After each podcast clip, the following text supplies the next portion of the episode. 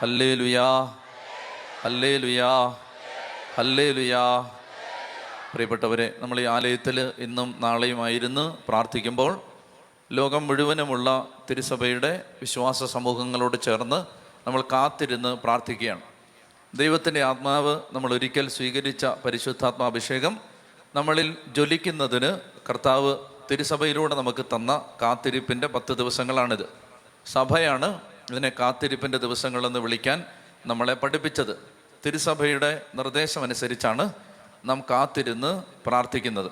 പന്തക്കുസ്ത തിരുനാളിൽ പരിശുദ്ധാത്മാവ് അപ്പസ്തോലന്മാരുടെ മേൽ ഇറങ്ങി വന്നതുപോലെ നാം കൂതാശകളിലൂടെ സ്വീകരിച്ച പരിശുദ്ധാത്മ അഭിഷേകം നമ്മളിൽ ജ്വലിക്കുന്നതിനും കൃപാവരങ്ങൾ നമ്മളിൽ നിറയുന്നതിനും നമ്മൾ ഈ ദിവസങ്ങൾ കാത്തിരുന്ന് പ്രാർത്ഥിക്കാം. നമ്മൾ ഇതിന് ആമുഖമായിട്ട് ഒന്ന് രണ്ട് വചനങ്ങൾ എടുത്ത് വായിച്ച് നമ്മൾ ഒരിക്കൽ കൂടി പ്രാർത്ഥിക്കും. മത്തായുടെ സുവിശേഷം പതിനൊന്നാം അധ്യായം പതിനൊന്നാം തിരുവചനം. മത്തായുടെ സുവിശേഷം പതിനൊന്നാം അധ്യായം പതിനൊന്നാം തിരുവചനം. ബൈബിൾ എല്ലാവരും എടുത്ത് എല്ലാവരും എടുത്തതിന് ശേഷം ഒരുമിച്ച് വായിക്കണം. മത്തായുടെ സുവിശേഷം പതിനൊന്നാം അധ്യായം പതിനൊന്നാം തിരുവചനം. Matthew eleven eleven. വേഗം വായിച്ചേ. മത്തായുടെ സുവിശേഷം പതിനൊന്നാം അധ്യായം പതിനൊന്നാം തിരുവചനം. വായിക്കാം. സത്യമായി ഞാൻ നിങ്ങളോട് പറയുന്നു സ്ത്രീകളിൽ നിന്ന് ജനിച്ചവരിൽ സ്നാപക യോഹന്നാനേക്കാൾ വലിയവനില്ല. എങ്കിലും സ്വർഗരാജ്യത്തിലെ ഏറ്റവും ചെറിയവൻ അവനേക്കാൾ വലിയവനാണ്. അതായത് ഈശോ പറയുകയാണ് സ്ത്രീകളിൽ നിന്ന് ജനിച്ചവരിൽ ഏറ്റവും വലിയ ആളായിട്ട് ഈശോ പറഞ്ഞത് ആരെയാണ്? സ്നാപക യോഹന്നാനെയാണ്. സ്ത്രീകളിൽ നിന്ന് ജനിച്ചവരിൽ സ്നാപക യോഹന്നാനേക്കാൾ വലിയവനായി ആരുമില്ല. അപ്പൊ സ്നാപക യോഹന്നാന്റെ വലിപ്പം കർത്താവ് പറയുകയാണ്. സ്നാപക യോഹന്നാൻ എന്ന പ്രവാചകന്റെ വലിപ്പം അദ്ദേഹത്തിന്റെ വില അദ്ദേഹത്തിന്റെ മൂല്യം കർത്താവ് പറയുകയാണ്. സ്ത്രീകളിൽ നിന്ന് ഇവന്റെ അത്രയും മൂല്യമുള്ള ഒരാൾ ജനിച്ചിട്ടില്ല. ഇത് പറഞ്ഞിട്ട് ഈശോ പറയുകയാണെന്നാൽ എന്നാൽ ഞാൻ നിങ്ങളോട് പറയുന്നു സ്വർഗരാജ്യത്തിലെ ഏറ്റവും ചെറിയവൻ ഇന്നലെ മാമോദീസ മുങ്ങിയ ആൾ. സ്വർഗരാജ്യത്തിലെ ഏറ്റവും ചെറിയവൻ സ്നാപക യോഹന്നാനേക്കാൾ വലിയവനാണ്. എന്തുകൊണ്ടാണത്? സ്നാപക യോഹന്നാൻ യേശുവിനെ കണ്ടിട്ടുണ്ട് യേശുവിനോട് സംസാരിച്ചിട്ടുണ്ട് യേശുവിന് മാമോദീസ കൊടുത്തിട്ടുണ്ട് സ്നാപക യോഹന്നാൻ യേശുവിന്റെ ബന്ധുവായിരുന്നു. സ്നാപക യോഹന്നാൻ യേശുവിന്റെ അമ്മയുടെ അഭിവാദനം കേട്ടപ്പോൾ ഉദരത്തിൽ വെച്ച് തന്നെ പരിശുദ്ധാത്മാവിനാൽ നിറഞ്ഞവനാണ്. പക്ഷേ പക്ഷേ സ്നാപയോഹന്നാൻ പഴയ ഉടമ്പടിയുടെ ഭാഗമാണ്. സ്നാപയോഹന്നാൻ പുതിയ നിയമത്തിന്റെ അധ്യായങ്ങളിൽ അദ്ദേഹത്തിന്റെ ജീവിതം നമ്മൾ വായിച്ചെടുക്കുന്നെങ്കിലും സ്നാപക യോഹന്നാനാണ് ഓൾഡ് കവനന്റിന്റെ അവസാനത്തെ ആൾ. സ്നാപയോഹന്നാനാണ് പഴയ ഉടമ്പടിയിലെ അവസാനത്തെ ആൾ. സ്നാപയോഹന്നാൻ ഈ റെപ്രസെൻസ് ദ ഓൾഡ് കവനന്റ് പരിശുദ്ധാത്മാവ് ഉദരത്തിൽ വെച്ച് തന്നെ സ്നാമയോഹന്നാന്റെ മേൽ പ്രവാചകന്മാരിൽ പഴയ നിയമത്തിൽ വന്നതുപോലെയാണ്. പ്രവാചകന്മാരിൽ ഏലിയായുടെ മേൽ വന്നതുപോലെ എലീഷായുടെ മേൽ വന്നതുപോലെ സാവൂളിന്റെ മേലും ദാവീദിന്റെ മേലും ആത്മാവ് വന്നതുപോലെ സ്നാപയോഹന്നാന്റെ മേലും ആത്മാവ് വന്നിട്ടുണ്ട്. പക്ഷേ സ്നാപക യോഹന്നാൻ പഴയ ഉടമ്പടിയുടെ ഭാഗമാണ്. എന്തുകൊണ്ടാണ് അങ്ങനെ പറയുന്നത്? സ്നാപക യോഹന്നാൻ യേശുക്രിസ്തുവിന്റെ ശരീരവും രക്തവും സ്വീകരിക്കുകയോ യേശുക്രിസ്തുവിന്റെ കുരിശുമരണത്തിന്റെയും ഉത്ഥാനത്തിന്റെയും സ്വർഗാരോഹണത്തിന്റെയും അനന്തരഫലമായി ശിഷ്യന്മാരുടെ മേൽ വർഷിക്കപ്പെട്ട ഹൃദയത്തിലേക്ക് എഴുന്നള്ളി വന്ന പരിശുദ്ധാത്മാവിനെ ആ തരത്തിൽ സ്വീകരിക്കുകയോ ചെയ്തിട്ടുള്ള ആളല്ല.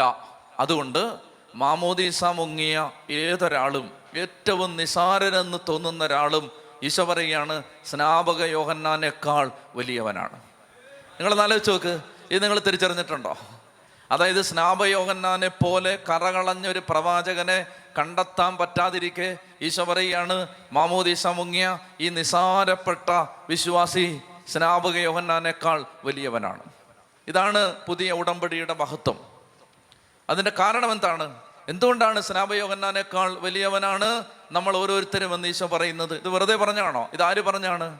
ഇത് ഈശോ പറഞ്ഞാണ്. ഈശോ അങ്ങനെ വെറുതെ പറഞ്ഞാണോ? വെറുതെ പറഞ്ഞല്ല. ഈശോ അങ്ങനെ പറയുന്നതിന്റെ കാരണം എന്താണ്? നമ്മുടെ ഉള്ളിൽ ആരാണ് വസിക്കുന്നത്? ജീവിക്കുന്ന ദൈവത്തിന്റെ ജീവനുള്ള പരിശുദ്ധാത്മാവ് മാമോദീസ വഴി ഒരു വ്യക്തിയുടെ ഹൃദയത്തിൽ വസിക്കുന്നതുകൊണ്ട് കർത്താവ് പറയുകയാണ് പഴയ നിയമത്തിലെ സകല പ്രവാചകന്മാരെക്കാളും ആബേലിനെക്കാളും ഹാനോക്കിനെക്കാളും നോഹയെക്കാളും അബ്രഹാമിനെക്കാളും ഇസഹാക്കിനെക്കാളും യാക്കോബിനെക്കാളും യാക്കോബിന്റെ പന്ത്രണ്ട് മക്കളെക്കാളും ജോസഫിനെക്കാളും മോശയെക്കാളും ജോഷുവായെക്കാളും കാലബിനെക്കാളും പ്രവാചകന്മാരായ സാമുവേൽ ന്യായാധിപനായ സാമുവേലിനെക്കാളും സാ രാജാവായ സാവൂളിനെക്കാളും രാജാവായ ദാവിദിനെക്കാളും സോളമനെക്കാളും ഏലിയായെക്കാളും ഏലീഷായെക്കാളും യേശയ്യായെക്കാളും ജെറമിയായെക്കാളും എസക്കിയേൽ ദാനിയേൽ ഹഗായി സക്കറിയ ജോയൽ തുടങ്ങിയ സകല പ്രവാചകന്മാരെക്കാളും ഒടുവിൽ സ്നാപക യോഹന്നാനേക്കാളും വലിയവനാണ്. മാമോദീസ സ്വീകരിച്ച് യേശു ക്രിസ്തുവിന്റെ ശരീരവും രക്തവും സ്വീകരിക്കുന്ന അപ്പസ്റ്റോലി സ്കൂളിലെ ഈ വിദ്യാർത്ഥി. ഇത് നിങ്ങൾ വിശ്വസിക്കണം ഇത് നിങ്ങൾ വിശ്വസിക്കണം. സ്നാപക യോഹന്നാനേക്കാൾ വലിയവരാണ്. കാരണം എന്താണ്? നമ്മുടെ ഉള്ളിൽ ആര് വസിക്കുന്നു? ജീവിക്കുന്ന ദൈവത്തിന്റെ ആത്മാവ് നമ്മുടെ ഹൃദയത്തിൽ വസിക്കുന്നത് കൊണ്ട് നമ്മൾ പഴയ നിയമത്തിലെ സകല പര പരമപരിശുദ്ധരെക്കാളും വലിയവരാണ്. അന്നേരമാണ് നമ്മൾ എന്ത് പറഞ്ഞുകൊണ്ടിരിക്കുന്നത്?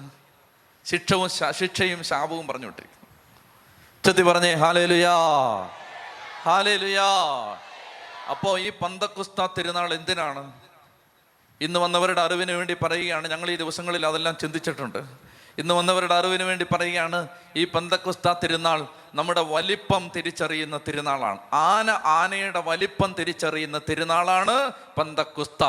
കല്ലറ പൊട്ടിച്ച് യേശുവിനെ ഉയർത്തെഴുന്നേൽപ്പിച്ച അതേ ആത്മാവ് എന്റെ ഹൃദയത്തിൽ വസിക്കുന്നുവെന്ന് ഞാൻ ശരീരത്തിലും മനസ്സിലും ആത്മാവിലും തിരിച്ചറിയുന്ന തിരുനാളാണ് എന്റെ പെന്തക്കുസ്ത തിരുനാൾ അതുകൊണ്ട് നമ്മൾ കാത്തിരിക്കുന്നത് ആ തിരിച്ചറിവിന് വേണ്ടിയിട്ട്. ഈ ബോധ്യം ശക്തമാവാനാണ്. ഈ വിശ്വാസം നിങ്ങൾക്ക് കിട്ടിയാൽ നിങ്ങളുടെ പെന്തക്കുസ്ത കഴിഞ്ഞു. നിങ്ങൾക്ക് ഈ ബോധ്യം നിങ്ങളുടെ ഹൃദയത്തിൽ ശക്തമായാൽ നിങ്ങളിനി കാത്തിരിക്കേണ്ട ആവശ്യമില്ല. നിങ്ങളുടെ പെന്തക്കുസ്ത ഇതാ കഴിഞ്ഞിരിക്കുകയാണ്. ചെത്തി പറഞ്ഞേ ഹാലേ ലുയാ അപ്പോൾ ഇതാണ് എനിക്ക് പ്രഭാതത്തിൽ കർത്താവ് തന്ന ഒരു വചനം. ഇതാണ് ഇത് നിങ്ങളോട് പറയാൻ. അതായത് നിങ്ങൾ വലിയവരാണ്. രണ്ടാമത്തേത് എബ്രായ ലേഖനം പന്ത്രണ്ടാം അധ്യായം ഒന്നാം തിരുവചനം. എബ്രായ ലേഖനം പന്ത്രണ്ടാം അധ്യായം ഒന്നാം തിരുവചനം. ഹെബ്രായർ പന്ത്രണ്ട് ഒന്നിൽ ദൈവത്തിന്റെ വചനം പറയുകയാണ് നമുക്ക് ചുറ്റും സാക്ഷികളുടെ വലിയ സമൂഹമുള്ളതിനാൽ നമ്മെ വിഷമിപ്പിക്കുന്ന ഭാരവും പാപവും നമുക്ക് നീക്കിക്കളയാം. നമുക്കായി നിശ്ചയിച്ചിരിക്കുന്ന ഈ ഓട്ടപ്പന്തയം സ്ഥിരോത്സാഹത്തോടെ നമുക്ക് ഓടിത്തീർക്കാം ഇനി നിങ്ങൾ ശ്രദ്ധിക്കുക. ഹെബ്രായ ലേഖനം പന്ത്രണ്ടാം അധ്യായം ഒന്നാം തിരുവചനം പറയുകയാണ് നമുക്ക് ചുറ്റും സാക്ഷികളുടെ വലിയ സമൂഹമുള്ളതിനാൽ ഇതാണ് അടുത്ത കണ്ണ് തുറക്കപ്പെടേണ്ട അടുത്തൊരു മേഖല ഇതാണ്. ഒന്നാമത്തെ കാര്യം എന്താണ്? നമ്മുടെ ഉള്ളിൽ പിതാവും പുത്രനും പരിശുദ്ധാത്മാവുമായ ത്രിയേക ദൈവം വസിക്കുന്നു. ഇത് വിശ്വസിച്ചോ? ഇത് വിശ്വസിച്ചു. ഇനി അടുത്തത് ഇതാണ് നമുക്ക് ചുറ്റും സാക്ഷികളുടെ വലിയ ഒരു സമൂഹമുള്ളതിനാൽ നമ്മെ വിഷമിപ്പിക്കുന്ന ഭാരവും പാപവും നമുക്ക് നീക്കിക്കളയാം. നമുക്കായി നിശ്ചയിച്ചിരിക്കുന്ന ഈ ഓട്ടപ്പന്തയം സ്ഥിരോത്സാഹത്തോടെ നമുക്ക് ഓടിത്തീർക്കാം. ഒന്ന് ശ്രദ്ധിച്ചേ. അതായത് പന്തക്കുസ്ത തിരുന്ന അപ്പം നാളെ തിരുസഭ പന്തക്കുസ്ത തിരുനാൾ ആഘോഷിക്കുകയാണ്. നാളെ തിരുസഭ അതിനെ ശ്രദ്ധിക്കണം. നാളെ തിരുസഭ പന്തക്കുസ്ത തിരുനാൾ ആഘോഷിക്കുമ്പോൾ സ്വർഗത്തിലിരുന്നു കൊണ്ട് വിശുദ്ധ പത്രോസ് ലീഹ ആന്ത്രയോസ് യാക്കോബ് യോഹന്നാൻ ഫിലിപ്പോസ് ബർത്തലോമിയ സകല സകല അപ്പസ്തോലന്മാരും അന്ന് പന്തക്കുസ്ത ആദി പന്തക്കുസ്തായിൽ പരിശുദ്ധാത്മാഭിഷേകം സ്വീകരിച്ച സകല ആദിമ വിശുദ്ധരും സ്വർഗത്തിലിരുന്നു കൊണ്ട് നമ്മൾ ഈ പന്തക്കുസ്ത തിരുനാളിന് വേണ്ടി ഒരുങ്ങിക്കൊണ്ടിരിക്കുമ്പോൾ നിങ്ങളിത് ശ്രദ്ധിക്കണം. നമ്മൾ ഈ പന്തക്കുസ്ത തിരുനാളിന് വേണ്ടി ഒരുങ്ങിക്കൊണ്ടിരിക്കുമ്പോൾ പത്രോസ് മുതൽ സകല പരിശുദ്ധന്മാരും അപ്പസ്തോലന്മാരും ആദിമ വിശുദ്ധരും അവർ സ്വീകരിച്ച പരിശുദ്ധാത്മാഭിഷേകം നമ്മളിൽ ജ്വലിക്കാൻ വേണ്ടി നമ്മുടെ കൂടെ നിന്ന് നമ്മളെ ഇങ്ങനെ സപ്പോർട്ട് ചെയ്ത് വടംവലി നിങ്ങൾ കണ്ടോ വടംവലി. വടംവലിക്ക് ഇങ്ങനെ നിന്ന് വലിക്ക് വലിക്ക് വലിക്ക് വലിക്ക് വലിക്ക് വലിച്ച് താഴെയിടറോ എന്ന് പറഞ്ഞുകൊണ്ട് വലിച്ചവരെ പരാജയപ്പെടുത്തെന്ന് പറഞ്ഞുകൊണ്ട് നിങ്ങളെ പ്രോത്സാഹിപ്പിക്കുന്ന ആയിരക്കണക്കിന് നിങ്ങളെ സ്നേഹിക്കുന്ന ആളുകൾ ഈ വടം വലിയിൽ നിങ്ങളെ സപ്പോർട്ട് ചെയ്യുന്നത് പോലെ ഈ പന്തക്കുസ്താഭിഷേകം ഓരോ ക്രിസ്ത്യാനിയിലും ജ്വലിക്കാൻ പത്രോസും യാക്കോബും യോഹന്നാനും തോമാസ് ലിഗായും യൂദാത്തദേവൂസും അന്തോണീസും സകല അപ്പസ്തോലന്മാരും സകല വിശുദ്ധരും സകല രക്തസാക്ഷികളും സകല പിതാക്കന്മാരും വിശുദ്ധ ഇഗ്നേഷ്യസ് വിശുദ്ധ എരണേവൂസ് വിശുദ്ധ അത്തനാസിയോസ് വിശു സകല വിശുദ്ധ ക്രിസോസ്റ്റം വിശുദ്ധ എഫ്രൈം തുടങ്ങിയ സകല പിതാക്കന്മാര് സകല രക്തസാക്ഷികൾ സകല അപ്പസ്തോലന്മാര് ഇങ്ങനെ പറയുകയാണ് ജോലിക്കട്ടെ ജോലിക്കട്ടെ ജോലിക്കട്ടെ ജോലിക്കട്ടെ ജോലിക്കട്ടെ എന്ന് പറഞ്ഞിട്ട് നമ്മുടെ ചുറ്റിന് നിന്ന് ഈ ഈ മാരത്തോൺ നമ്മൾ ഓടി പൂർത്തിയാക്കാൻ ഈ റിലേ റേസിൽ നമ്മൾ ജയിക്കാൻ നമ്മുടെ ചുറ്റിന് നിന്ന് അവർ നമ്മളെ പ്രോത്സാഹിപ്പിച്ചുകൊണ്ടിരിക്കുന്നത് നിങ്ങൾ കാണാതെ പോകരുതെന്ന് പറയാൻ പറഞ്ഞു. ചതി പറഞ്ഞേ ഹാലേലുയാ. ഒരിക്കൽ ഈ പന്തക്കുസ്താഭിഷേകം കത്തിച്ചൊലിച്ച അപ്പസ്തോലന്മാര് ഇപ്പോൾ മൗണ്ട് കാർമൽ ധ്യാന കേന്ദ്രത്തിൽ ഇറങ്ങി നിന്ന് അവർ പറയാണ് "എഫാത്താ, തുറക്കപ്പെടട്ടെ എന്ന് അവർ പറയുകയാണ്. അവർ പറയുകയാണിത്. അവർ പറയാണ് ലാസറ് പുറത്തു വരിക. അവരാണ് പറയുന്നത്. ഇതൊരിക്കൽ ഞങ്ങളിൽ സംഭവിച്ചതാണ്. ഇതൊരിക്കൽ ഞങ്ങളിൽ സംഭവിച്ചതാണ്. ഈശോ ഞങ്ങളുടെ കൂടെ നടന്നപ്പോ ഈശോ ഞങ്ങളോട് പരിശുദ്ധാത്മാവിനെ കുറിച്ച് പറഞ്ഞപ്പോ ഈശോ ഞങ്ങളുടെ മേൽ ഊതിയപ്പോൾ നിങ്ങളെപ്പോലെ മാമോദീസ മോറോനെ അഭിഷേകം വിശുദ്ധ കുർബാന ഇവയിലൂടെ പരിശുദ്ധാത്മാവിനെ നിങ്ങൾ സ്വീകരിച്ചതുപോലെ ഒരിക്കൽ യേശുവിന്റെ കൂടെ നടന്ന് യേശുവിനെ ഒട്ടിയും തട്ടിയും യേശുവിനെ മുട്ടിയും നടന്ന് അന്ന് നടന്നപ്പോൾ ഞങ്ങൾക്ക് മനസ്സിലായില്ല. ഞങ്ങൾക്ക് മനസ്സിലായത് എന്നാണ് പന്തക്കുസ്ത തിരുനാളിലാണ്. നിങ്ങൾക്കും ഈ പന്തക്കുസ്ത തിരുനാളിൽ ഇത് മനസ്സിലാവാൻ വേണ്ടി ഞങ്ങൾ മുഴുവൻ സ്വർഗത്തിൽ ദൈവപിതാവിന്റെ സിംഹാസനത്തിന് മുമ്പിൽ കുഞ്ഞാടിന്റെ ബലിപീഠത്തിന് മുമ്പിൽ മുട്ടുമടക്കിയിരിക്കുകയാണെന്ന് പറയാൻ പറഞ്ഞു. അപ്പൊ ഇത് വിശ്വസിക്കണം ഇത് വിശ്വസിക്കണം. അതുകൊണ്ട് വേഗം ചാടി എഴുന്നേറ്റ്. സകല വിശുദ്ധരെയും വിളിച്ച് നമുക്ക് ഈ പ്രഭാതത്തിൽ പ്രാർത്ഥിക്കാം. ഈ അഭിഷേകം നമ്മളിൽ ജ്വലിക്കാൻ അവർ ആഗ്രഹിച്ച് പ്രാർത്ഥിച്ചുകൊണ്ടിരിക്കുകയാണ്. തിരുസഭ മുഴുവനിലും ഈ അഭിഷേകം കത്തിപ്പടരാൻ അവരാണ് ആഗ്രഹിച്ച് പ്രാർത്ഥിക്കുന്നത്. അവരാണ് ഈ പന്തക്കുസ്തായ്ക്ക് വേണ്ടി രണ്ടായിരത്തി പത്തൊമ്പതിൽ കേരള കത്തോലിക്ക സഭയെ നയിച്ചത്. ആരാണത്? വിശുദ്ധർ. സ്വർഗത്തിലെ ടീമാണ്. അതിന് നേതൃത്വം കൊടുത്തത്. സ്വർഗത്തിലെ സൈന്യം. ഈ സ്വർഗത്തിന്റെ സൈന്യം അതിന് നേതൃത്വം കൊടുത്ത സ്വർഗത്തിന്റെ സൈന്യം ഇതാ. ഈ റിലേ റേസ് അതിന്റെ ഫിനിഷിംഗ് പോയിന്റിലേക്ക് എത്താൻ പോകുമ്പോൾ അവർ പറയുകയാണ് ഞങ്ങൾ കൂടുണ്ടെന്ന് നിങ്ങൾ മറന്നുപോലെ ഞങ്ങൾ നിങ്ങളുടെ ഉണ്ട് ഇത് നിങ്ങളിൽ സംഭവിക്കുവോളം ഞങ്ങൾ നിങ്ങളുടെ കൂടെ നിന്ന് നിങ്ങളെ പ്രോത്സാഹിപ്പിച്ചുകൊണ്ടിരിക്കുകയാണ്. ഇത് നിങ്ങളിൽ സംഭവിക്കട്ടെ. എന്റെ പ്രിയപ്പെട്ട മക്കളെ രണ്ട് കരങ്ങൾ സ്വർഗത്തിലേക്ക് ഉയർത്തി. എത്രത്തോളം നിങ്ങൾ ഈ തിരുസഭാ കൂട്ടായ്മയിൽ വിശ്വസിക്കുന്നു? വിശുദ്ധരുടെ പുണ്യവാന്മാരുടെ രക്തസാക്ഷികളുടെ കൂട്ടായ്മയിൽ നിങ്ങൾ എത്രത്തോളം വിശ്വസിക്കുന്നു? ആ വിശ്വാസത്തിന്റെ വലിയ വലിയ ഒരു പ്രഖ്യാപനം പോലെ നിങ്ങൾ ഉച്ചത്തിൽ സ്തുതിക്കട്ടെ ഹാലലുയ ഹാലലുയ ഹാലലുയ ഹാലലുയ ഹാലലുയ ഹാലലുയ ഹാലലുയ ഹാലലുയ ഹാലലുയ ഹാലലുയ ഹാലലുയ ഹാലലുയ ഹാലലുയ ഹാലലുയ ഹാലലുയ ഹാലലുയ ഓരോ ഹൃദയവും ജ്വലിക്കട്ടെ ഓരോ ശരീരത്തിലും ശക്തി വ്യാപരിക്കട്ടെ ഓരോ മനസ്സിലും ശക്തി വ്യാപരിക്കട്ടെ ഓരോ കുടുംബവും അഗ്നി കൊണ്ട് ആളിക്കത്തട്ടെ കർത്താവെ സാക്ഷികളുണ്ടാവട്ടെ രക്തസാക്ഷികളുണ്ടാവട്ടെ വിശുദ്ധരുണ്ടാവട്ടെ പ്രവാചകന്മാരുണ്ടാവട്ടെ പ്രബോധകരുണ്ടാവട്ടെ രോഗശാന്തി വരമുള്ളവർ എഴുന്നേൽക്കട്ടെ ജ്ഞാനത്തിന്റെ അറിവിന്റെ വരവുമായി അനേകർ എഴുന്നേൽക്കട്ടെ സാക്ഷികളായി മാറാൻ ശക്തരായ അനേകർ എഴുന്നേൽക്കട്ടെ സഹിക്കാൻ ശക്തിയുള്ളവർ ഉയർത്തെഴുന്നേൽക്കട്ടെ ചാവേറുകളായി മാറാൻ ശക്തിയുള്ളവർ എഴുന്നേൽക്കട്ടെ വിശ്വാസ വീരന്മാർ തിരുസഭയിൽ എഴുന്നേൽക്കട്ടെ. ഉച്ചത്തി വിളിക്കുന്നു ഈശോയെ. ആത്മാവിന്റെ സാന്നിധ്യം നമ്മളിൽ ജ്വലിക്കുന്നതിന് വേണ്ടി കാത്തിരുന്ന് പ്രാർത്ഥിക്കുന്ന ഈ പ്രഭാതത്തിൽ നിങ്ങളോട് പങ്കുവെക്കാൻ കർത്താവിന്റെ ആത്മാവ് തരുന്ന ചില ചിന്തകൾ നിങ്ങളോട് ഞാൻ പങ്കുവെക്കുകയാണ്. അതായത് പ്രധാനമായും നമ്മൾ ഇന്ന് ഗ്രഹിക്കേണ്ടത് ദൈവത്തിന്റെ ആത്മാവ് നമ്മളിൽ ജ്വലിക്കുമ്പോൾ അല്ലെങ്കിൽ ദൈവത്തിന്റെ ആത്മാവ് ജ്വലിക്കാൻ നമ്മൾ ആഗ്രഹിക്കുമ്പോൾ നമ്മളെ ഈ ആഴ്ചകളിലെല്ലാം പരിശുദ്ധാത്മാവ് നയിച്ചത് പുതിയ ഉടമ്പടിയെക്കുറിച്ച് പറഞ്ഞുകൊണ്ടാണ്. പുതിയ ഉടമ്പടി. പുതിയ ഉടമ്പടി എന്താണെന്ന് ഗ്രഹിച്ചാൽ മാത്രമേ പരിശുദ്ധാത്മ സാന്നിധ്യം നമ്മളിൽ ജ്വലിക്കൂ എന്നാണ് പരിശുദ്ധാത്മാവ് നമ്മളെ പഠിപ്പിച്ചത്. ഞാൻ നിങ്ങൾ ഒരിക്കലും ചിന്തിക്കരുത്.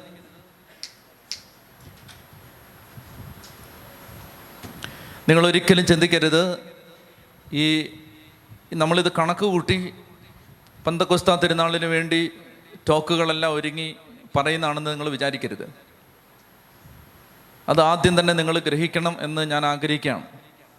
നമ്മൾ ഒരു ദിവസം പോലും അല്ലെങ്കിൽ ഒരു ഒരു മാസം മുമ്പ് രണ്ട് മാസം മുമ്പ് ഈ ജൂൺ ഒമ്പത് ജൂൺ മെയ് മുപ്പത് മുതൽ ജൂൺ ഒമ്പത് വരെയുള്ള പന്തക്കുസ്ത തിരുനാളിന് ഒരുങ്ങാൻ വരുന്ന ജനത്തോട് സംസാരിക്കാൻ വേണ്ടി ക്ലാസ്സുകൾ ഒരുങ്ങി പറയാനിരുന്നല്ല എന്നെ വളരെ അത്ഭുതപ്പെടുത്തുന്ന വിധത്തിലാണ് ഈ പന്തക്കുസ്തായിൽ പരിശുദ്ധാത്മാവ് നയിച്ചത്. അതായത് ഞാൻ ഒരിക്കൽ പോലും പറയണമെന്ന് വിചാരിക്കാത്ത കാര്യങ്ങൾ പരിശുദ്ധാത്മാവ് ഓരോ സന്ദർഭത്തിലും ഈ ദിവസങ്ങളിലെല്ലാം പറയിപ്പിച്ചു. നിങ്ങൾ ഇവിടെ ആയിരുന്ന് പ്രാർത്ഥിച്ചവരുണ്ട് ഓൺലൈനിലൂടെ സംബന്ധിച്ചവരുണ്ട് യൂട്യൂബിലൊക്കെ അത് കണ്ട് അതിനെ ഫോളോ ചെയ്തവരുണ്ട്. ഈ സമാപന ഘട്ടത്തിലേക്ക് അടുക്കുമ്പോൾ എനിക്ക് ചില കാര്യങ്ങളിൽ നല്ല വ്യക്തത കിട്ടിയിട്ടുള്ളത്. അതിൽ ഒരു കാര്യം ഇതാണ് എന്തിനായിരുന്നു ഈ പന്തക്കുസ്തായിക്ക് ഒരുങ്ങാൻ കർത്താവ് പറഞ്ഞത് എന്നതിന് കർത്താവിന്റെ ജ്ഞാനത്തിൽ വിവിധ ഉദ്ദേശങ്ങൾ ദൈവത്തിനുണ്ടാവാം.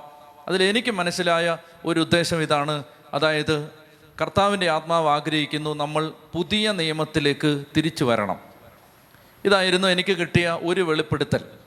ഈ പന്തക്കുസ്ത തിരുനാളിന് വേണ്ടിയുള്ള ഒരുക്കവും പ്രാർത്ഥനകളും ശുശ്രൂഷകളും എല്ലാം നടത്തുമ്പോൾ ദൈവത്തിന്റെ ആത്മാവ് എനിക്ക് തന്ന ഒരു പ്രേരണ അതായിരുന്നു അല്ലെ? ആ വഴിക്കാണ് ഞങ്ങളെ നയിച്ചുകൊണ്ടിരുന്നത്. പുതിയ ഉടമ്പടിയിലേക്ക് പുതിയ വീഞ്ഞ് എന്താണെന്ന് മനസ്സിലാക്കി അതിലേക്ക് തിരിച്ചു വരണം.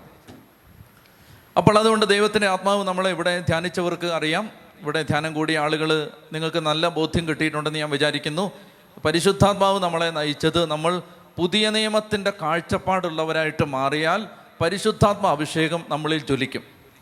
ഇത് നിങ്ങളിൽ എത്ര പേർക്ക് മനസ്സിലായി? നിങ്ങളൊന്ന് കൈ ഉയർത്താമോ? ഇത് മനസ്സിലായി. എനിക്കിത് മനസ്സിലായി.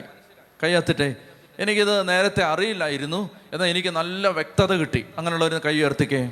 അനേക ആളുകളുണ്ട്. കൈ എത്തിടാം അതായത് ഈ ദിവസങ്ങളിൽ ആത്മാവ് അങ്ങനെയാണ് നയിച്ചത്. പുതിയ ഉടമ്പടി എന്താണെന്ന് മനസ്സിലാക്കണം. പുതിയ നിയമം എന്താണെന്ന് മനസ്സിലാക്കണം. എന്നിട്ട് പഴയ ഉടമ്പടിയിൽ നിന്ന് പുറത്തു വന്നാൽ പരിശുദ്ധാത്മാഭിഷേകം ജ്വലിക്കും. അപ്പോൾ അത് നമ്മുടെ മൊത്തത്തിലുള്ള കാഴ്ചപ്പാടുകളെല്ലാം മാറ്റിമറിക്കുന്നതായിരുന്നു. നമ്മുടെ ചിന്താരീതികളെ അത് മാറ്റിമറിച്ചു. നമ്മൾ കാര്യങ്ങളെ കാണുന്ന രീതിക്ക് മാറ്റം വന്നു. ജീവിതത്തിൽ ഒരു ദൗർഭാഗ്യം വന്നാൽ അതിനെ എങ്ങനെ കാണണമെന്ന് നമുക്ക് മനസ്സിലായി. ജീവിതത്തിൽ വരുന്ന വേദനകളെ എങ്ങനെ എടുക്കണം സഹനങ്ങളെ എങ്ങനെ എടുക്കണം അതെല്ലാം പരിശുദ്ധാത്മാവ് നമ്മളെ പഠിപ്പിച്ചു. പ്രിയപ്പെട്ടവരെ ഈ അന്തിമഘട്ടത്തിലേക്ക് ഈ ശുശ്രൂഷയുടെ അവസാന ഘട്ടങ്ങളിലേക്ക് നമ്മൾ എത്തുമ്പോൾ എനിക്ക് പങ്കുവെക്കാനുള്ളത് പുതിയ ഉടമ്പടിയുടെ ഒരു പ്രത്യേകത. ഒരു പ്രത്യേകത. അത് നമ്മൾ കണ്ടുമുട്ടുന്നത് യോഹന്നാന്റെ സുവിശേഷം രണ്ടാമത്തെ അധ്യായത്തിലാണ്. യോഹന്നാന്റെ സുവിശേഷം രണ്ടാം അധ്യായത്തിൽ നമ്മൾ പുതിയ ഉടമ്പടിയുടെ ഒരു പ്രത്യേകത കണ്ടെത്താനായിട്ട് പോവുകയാണ്. ഞാൻ ഇന്ന് രാവിലെ രാവിലെ ഞാൻ പ്രാർത്ഥിക്കുന്ന സമയത്ത് ഞാനിങ്ങനെ വിചാരിച്ചു നിങ്ങൾ ഈ കത്തോലിക്ക സഭയുടെ മതബോധന ഗ്രന്ഥം എടുത്തിട്ട് ഞാൻ കുറേ കാര്യങ്ങൾ എന്റെ മനസ്സിൽ അന്നേരം തോന്നിയ കാര്യങ്ങളെല്ലാം ഇങ്ങനെ മറിച്ചൊക്കെ നോക്കി കുറച്ചൊക്കെ കുറിച്ചൊക്കെ വെച്ച് ഞാനിങ്ങനെ വന്നപ്പോൾ ഞാൻ ഇവിടേക്ക് കയറുന്നതിന് മുമ്പ് ഞാൻ വീണ്ടും ദൈവത്തിന്റെ വചനം മറിച്ചു. അപ്പോൾ ദൈവമേ ഞാൻ സംസാരിക്കാൻ പോകുന്നത് കർത്താവ് ആഗ്രഹിക്കുന്ന കാര്യമാണോ? ഞാൻ ഇങ്ങനെ എഴുന്ന് കുറിച്ചൊക്കെ വെച്ചത് ദൈവമേ നീ ആഗ്രഹിക്കുന്നുണ്ടോ? എന്നറിയാൻ വേണ്ടി ഒരു ഫൈനൽ വാക്ക് ഞാൻ ചോദിച്ചപ്പോൾ എനിക്ക് കിട്ടിയത് ജറമിയ പ്രവചനം മുപ്പത്തി ഒന്നാം അധ്യായം. ജറമിയ പ്രവചനം മുപ്പത്തി ഒന്നാം അധ്യായത്തിൽ ഇരുപത്തി മൂന്ന് മുതലുള്ള വാക്യങ്ങളാണ് എനിക്ക് കിട്ടിയത്. നിങ്ങളത് വായിക്കുക. അതുകൊണ്ട് ഞാൻ തൽക്കാലം ഈ പേപ്പറും ഈ പുസ്തകവും മാറ്റി വെക്കുകയാണ്. എന്നിട്ട് ഞാൻ വീണ്ടും അതിലേക്ക് മടങ്ങി വരികയാണ്. ചത്തി പറഞ്ഞേ ഹാലേ ലുയാ ജറമിയ പ്രവചനം മുപ്പത്തി ഒന്നാം അധ്യായം ഇരുപത്തി മൂന്ന് മുതൽ. നിങ്ങളുടെ ബൈബിളിൽ അതിനൊരു ടൈറ്റിൽ ഉണ്ടെങ്കിൽ അതൊന്ന് ഉറക്കെ വായിക്കാമോ?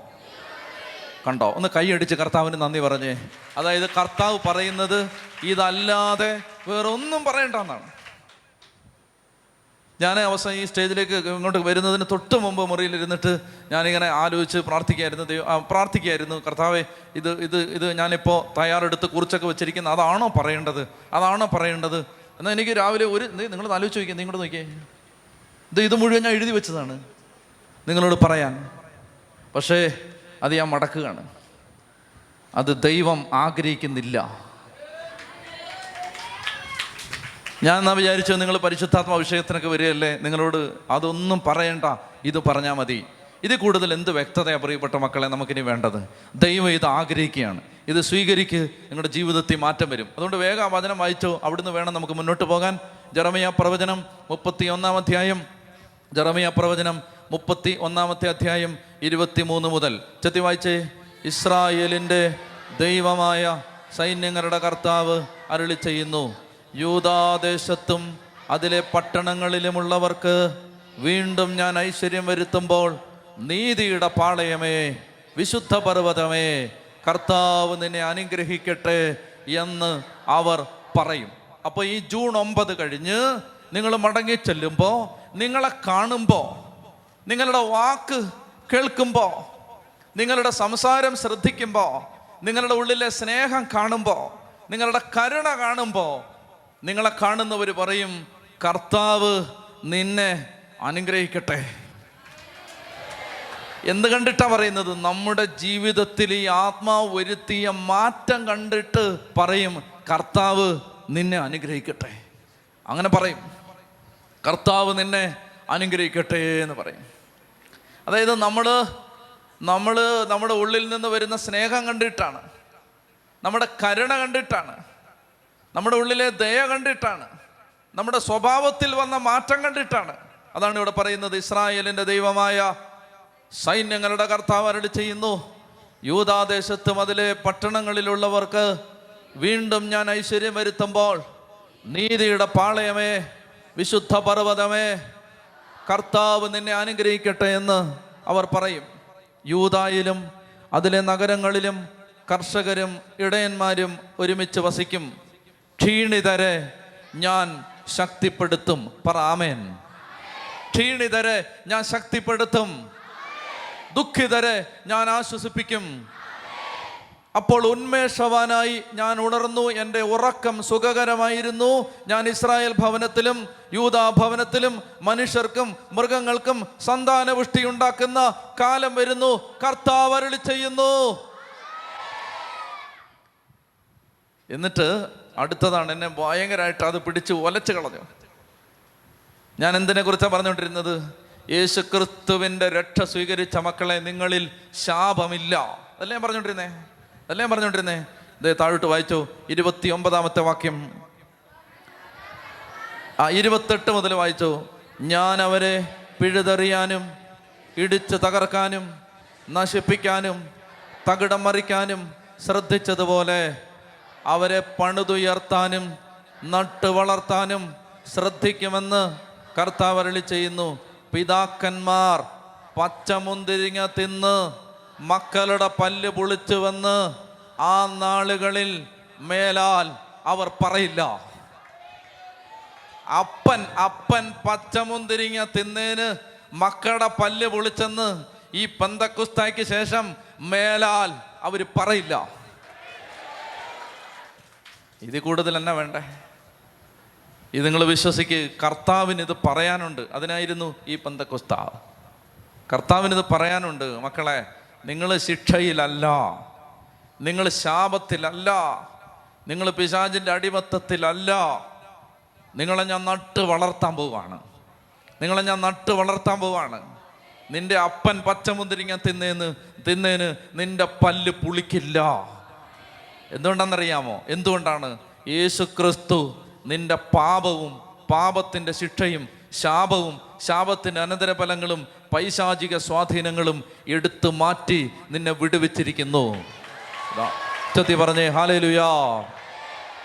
ഇനി അടുത്തത് അടുത്തത് മുപ്പത്തിയൊന്ന് മുതൽ. വായിച്ചോണം. കർത്താവ് അരളി ചെയ്യുന്നു ഇസ്രായേൽ ഗോത്രത്തോടും യൂതാ ഗോത്രത്തോടും ഞാനൊരു പുതിയ ഉടമ്പടി ചെയ്യുന്ന ദിവസം ഇതാ വരുന്നു. ഞാൻ അവരെ കൈക്ക് പിടിച്ച് ഈജിപ്തിൽ നിന്ന് കൊണ്ടുവന്ന നാളിൽ അവരുടെ പിതാക്കന്മാരോട് ചെയ്ത ഉടമ്പടി പോലെ ആയിരിക്കുകയില്ല ഇത്? ഈ വാക്യം വായിക്കുമ്പോൾ നിങ്ങൾക്ക് മറ്റേതെങ്കിലും ഒരു വാക്യം ഓർമ്മ വരുന്നുണ്ടോ?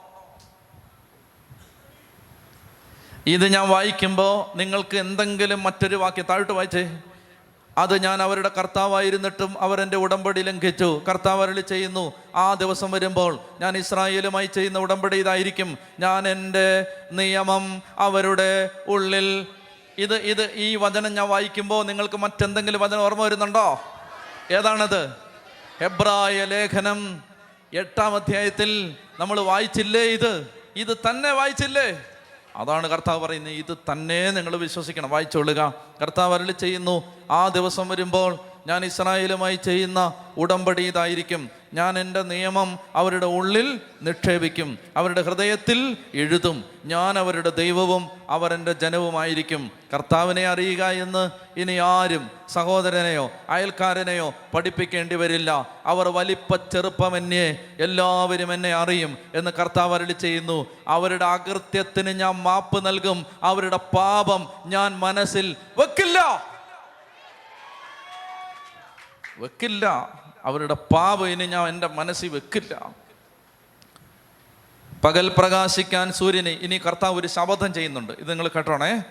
പകൽ പ്രകാശിക്കാൻ സൂര്യനെയും രാത്രിയിൽ ചന്ദ്രനെയും ചന്ദ്രതാരങ്ങളെയും നൽകുന്ന കടലിനെ ഇളക്കി അലകളെ അലറിക്കുന്ന സൈന്യങ്ങളുടെ കർത്താവ് എന്ന നാമം ധരിക്കുന്ന കർത്താവ് അരളി ചെയ്യുന്നു. ഇതൊരു സോളം പ്രോമിസാണ് ഇതൊരു സോളം പ്ലഡ്ജാണ് അതായത് ഇങ്ങനെ പറയുമ്പോൾ കർത്താവ് എന്തോ ഒരു വലിയ ശബ്ദം ചെയ്യാൻ പോകുന്നു എന്ന് വേണം മനസ്സിലാക്കാൻ. ആ വാക്യങ്ങൾ നിങ്ങൾ വായിക്കേണ്ട. കേട്ടാൽ മതി. അതായത് പകൽ പ്രകാശിക്കാൻ സൂര്യനെയും രാത്രിയിൽ പ്രകാശിക്കാൻ ചന്ദ്രതാരങ്ങളെയും നൽകുന്ന കടലിനെ ഇളക്കി അലകളെ ധരി അലകളെ അലറിക്കുന്ന സൈന്യങ്ങളുടെ കർത്താവ് എന്ന നാമം ധരിക്കുന്ന കർത്താവ് അരളി ചെയ്യുന്നു ഈ നിശ്ചിത സംവിധാനത്തിന്. എന്ന് പറഞ്ഞാൽ തലയ്ക്ക് മുകളിൽ പ്രകാശം ചൊരിയുന്ന ഒരു സൂര്യനും രാത്രിയിൽ നിലാവ് പൊഴിക്കുന്ന ചന്ദ്രനും രാത്രിയിൽ ആകാശത്ത് നീലാകാശത്ത് മിന്നിത്തിളങ്ങുന്ന നക്ഷത്രജാലങ്ങളും ഈ സംവിധാനം ഇളകി മറിഞ്ഞാൽ മാത്രമേ ഇസ്രായേൽ സന്തതി ഒരു ജനത എന്ന നിലയിൽ എന്റെ കൺമുമ്പിൽ നിന്ന് മാഞ്ഞു പോവുകയുള്ളൂ this is a solemn promise എന്താണ് ഇസ്രായേലിനെ ഇന്നും ആർക്കും തകർക്കാൻ പറ്റാത്തത്? ഇതാണ് ആ ശബദം എന്റെ ജനത്തെ ഞാൻ എന്റെ കൺമുമ്പിൽ നിന്ന് നീക്കിക്കളയില്ല. തലയ്ക്ക് മുകളിൽ ഒരു സൂര്യൻ പ്രകാശിക്കുന്ന കാലത്തോളം നീലാകാശത്ത് ചന്ദ്രപ്രകാശമുള്ള കാലത്തോളം നക്ഷത്രജാലങ്ങൾ താരാപഥങ്ങളിൽ പ്രകാശിച്ചു നിൽക്കുന്ന കാലത്തോളം എന്റെ ജനത്തെ എന്റെ കൺമുമ്പിൽ നിന്ന് ആർക്കും ഒരു പിശാചിനും പിടിച്ചെടുക്കാൻ പറ്റില്ല. ഇതാണ് കർത്താവ് അരുളി ചെയ്യുന്നത്. ഇത് നിങ്ങൾ വിശ്വസിക്കണം. ഇത് വിശ്വസിച്ചാൽ അത് വിശ്വസിക്കുന്ന നിമിഷം നിങ്ങളുടെ പന്തക്കുസ്ത സംഭവിച്ചു. ഇത് വിശ്വസിക്കണം. അതായത് എന്റെ ഉള്ളിൽ ആര് വസിക്കുന്നു? എന്റെ ഉള്ളിൽ വസിക്കുന്നത് ജീവിക്കുന്ന ദൈവത്തിന്റെ ആത്മാവാണ്. എന്റെ പ്രിയപ്പെട്ട സഹോദരങ്ങൾ ഇത് വിശ്വസിച്ചാൽ ഇത് ഏറ്റെടുത്താൽ നിങ്ങളുടെ ഉള്ളു സ്വർഗമായിട്ട് മാറുകയാണ്. നിങ്ങൾ ദൈവത്തിന്റെ ആലയമായിട്ട് മാറുകയാണ്. നമ്മൾ ഓരോരുത്തരും ദേവാലയമായി മാറുകയാണ്. നമ്മുടെ ഉള്ളിൽ പരിശുദ്ധാത്മാവ് വസിക്കുകയാണ്. എന്റെ പ്രിയപ്പെട്ട സഹോദരങ്ങളെ അതുകൊണ്ട് ഞാൻ ഈ പറയുന്നത് ശ്രദ്ധിക്കണം. അതുകൊണ്ട് നമ്മൾ യോഹന്നാൻ രണ്ടിലേക്ക് പോവുകയാണ്. അവിടെ ഈ പുതിയ ഉടമ്പടിയിൽ ദൈവം ചെയ്യുന്ന മനോഹരമായ ഒരു കാര്യത്തെ നമ്മൾ പരിചയപ്പെടും. യോഹന്നാന്റെ സുവിശേഷം രണ്ടാമത്തെ അധ്യായം. നമുക്ക് ജ്ഞാനത്തിന് വേണ്ടി പ്രാർത്ഥിച്ചാലോ? ജ്ഞാനത്തിന് വേണ്ടി പ്രാർത്ഥിച്ചാലേ ഇത് കിട്ടൂ. ജ്ഞാനത്തിന് വേണ്ടി പ്രാർത്ഥിക്കണം. ഒന്ന് കണ്ണടച്ച് കണ്ണടച്ച് രണ്ട് കരങ്ങളും നമുക്ക് തുറന്നു പിടിക്കാം. മടിയിൽ തുറന്നു വെച്ച് ജ്ഞാനത്തിന് വേണ്ടി പ്രാർത്ഥിക്കാം. നമുക്ക് ആ പാട്ട് പാടാം. വിളിവു നിറഞ്ഞോരീശോ നിൻ വെളിവാ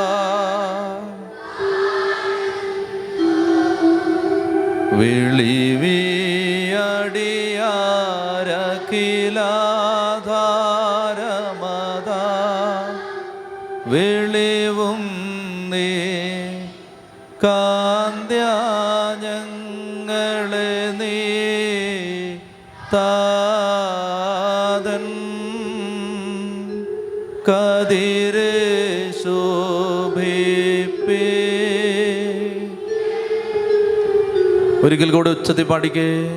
വെളിവു നിറഞ്ഞോരീശോ നിൻ വെളിവാ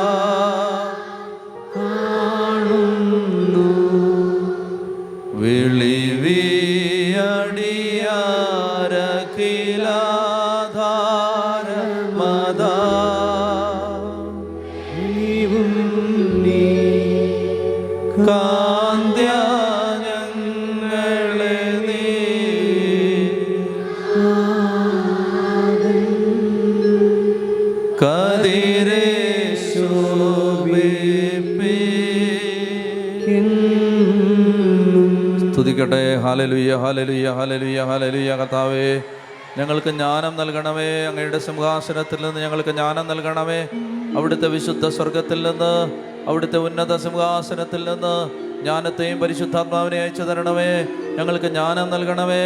സ്തുതിക്കട്ടെ ശക്തിയോടെ സ്തുതിക്കട്ടെ. ഹാലലുയ ഹാലലുയ ഹാലലുയ ഹാലലുയ ഹാലലുയ ഹാലലുയ ഹാലലുയ ഹാലലുയ ഹാലലുയ ഹാലലുയ ഹാലലുയ ഹാലലുയ ഹാലലുയ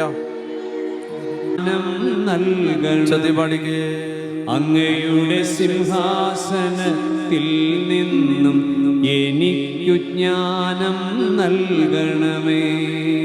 യോഹന്നാന്റെ സുവിശേഷം രണ്ടാം അധ്യായം. യോഹന്നാന്റെ സുവിശേഷം രണ്ടാം അധ്യായം ഒന്ന് മുതൽ വായിക്കാം. മൂന്നാം ദിവസം ഗലീലയിലെ കാനായിൽ ഒരു വിവാഹ വിരുന്ന് നടന്നു. ഒന്നുകൂടെ വായിച്ചേ. മൂന്നാം ദിവസം ഗലീലയിലെ കാനായിൽ ഒരു വിവാഹ വിരുന്ന് നടന്നു. യേശുവിന്റെ അമ്മ അവിടെ ഉണ്ടായിരുന്നു. യേശുവും ശിഷ്യന്മാരും വിരുന്നിന് ക്ഷണിക്കപ്പെട്ടിരുന്നു. അവിടെ വീഞ്ഞ് തീർന്നു പോയപ്പോൾ യേശുവിന്റെ അമ്മ അവനോട് പറഞ്ഞു അവർക്ക് വീഞ്ഞില്ല. യേശു അവളോട് പറഞ്ഞു സ്ത്രീയെ എനിക്കും നിനക്കും എന്ത്? എന്റെ സമയം ഇനിയും ആയിട്ടില്ല. അവന്റെ അമ്മ പരിചാരകരോട് പറഞ്ഞു അവൻ നിങ്ങളോട് പറയുന്നത് ചെയ്യുവിൻ. യഹൂദരുടെ ശുദ്ധീകരണ കർമ്മത്തിനുള്ള വെള്ളം നിറയ്ക്കുന്ന ആറ് കൽഭരണികൾ അവിടെ ഉണ്ടായിരുന്നു. ഓരോന്നിലും രണ്ടോ മൂന്നോ അളവ് കൊള്ളുമായിരുന്നു. ഭരണികളിൽ വെള്ളം നിറയ്ക്കുവിനെന്ന് യേശു അവരോട് കൽപ്പിച്ചു. അവർ അവയെല്ലാം വക്കോളം നിറച്ചു. ഇനി പകർന്ന് കലവറക്കാരന്റെ അടുത്ത് കൊണ്ടു ചെല്ലുവിനെന്ന് അവൻ പറഞ്ഞു. അവർ അപ്രകാരം ചെയ്തു.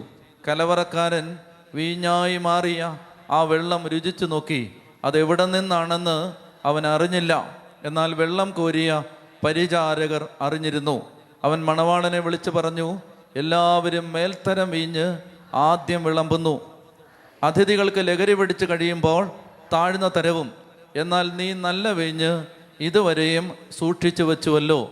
യേശു തന്റെ മഹത്വം വെളിപ്പെടുത്തുന്നതിന് പ്രവർത്തിച്ച അടയാളങ്ങളുടെ ആരംഭമാണ് ഗലീലയിലെ കാനായിൽ ചെയ്ത ഈ അത്ഭുതം അവന്റെ ശിഷ്യന്മാർ അവനിൽ വിശ്വസിച്ചു. നന്നായിട്ട് ശ്രദ്ധിച്ച് എന്റെ പിന്നാലെ നിങ്ങൾ വരണം.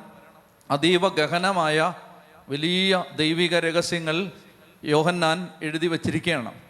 അപ്പോൾ ഇത് മനസ്സിലാക്കാൻ ജ്ഞാനത്തിന് വേണ്ടി നമ്മൾ പ്രാർത്ഥിച്ചതുകൊണ്ട് എല്ലാവർക്കും ഞാൻ പറയുന്ന കാര്യങ്ങൾ മനസ്സിലാവും. അതിന് നിങ്ങൾ മാനുഷികമായി ചെയ്യേണ്ടത് നിങ്ങൾ നന്നായി ശ്രദ്ധിച്ചിരിക്കുക. ഒന്ന് നിങ്ങൾ എഴുതേണ്ടതില്ല. ഞാൻ എടുത്ത് വായിക്കാൻ പറയുന്ന വചനം മാത്രം എടുത്ത് വായിക്കുന്നു.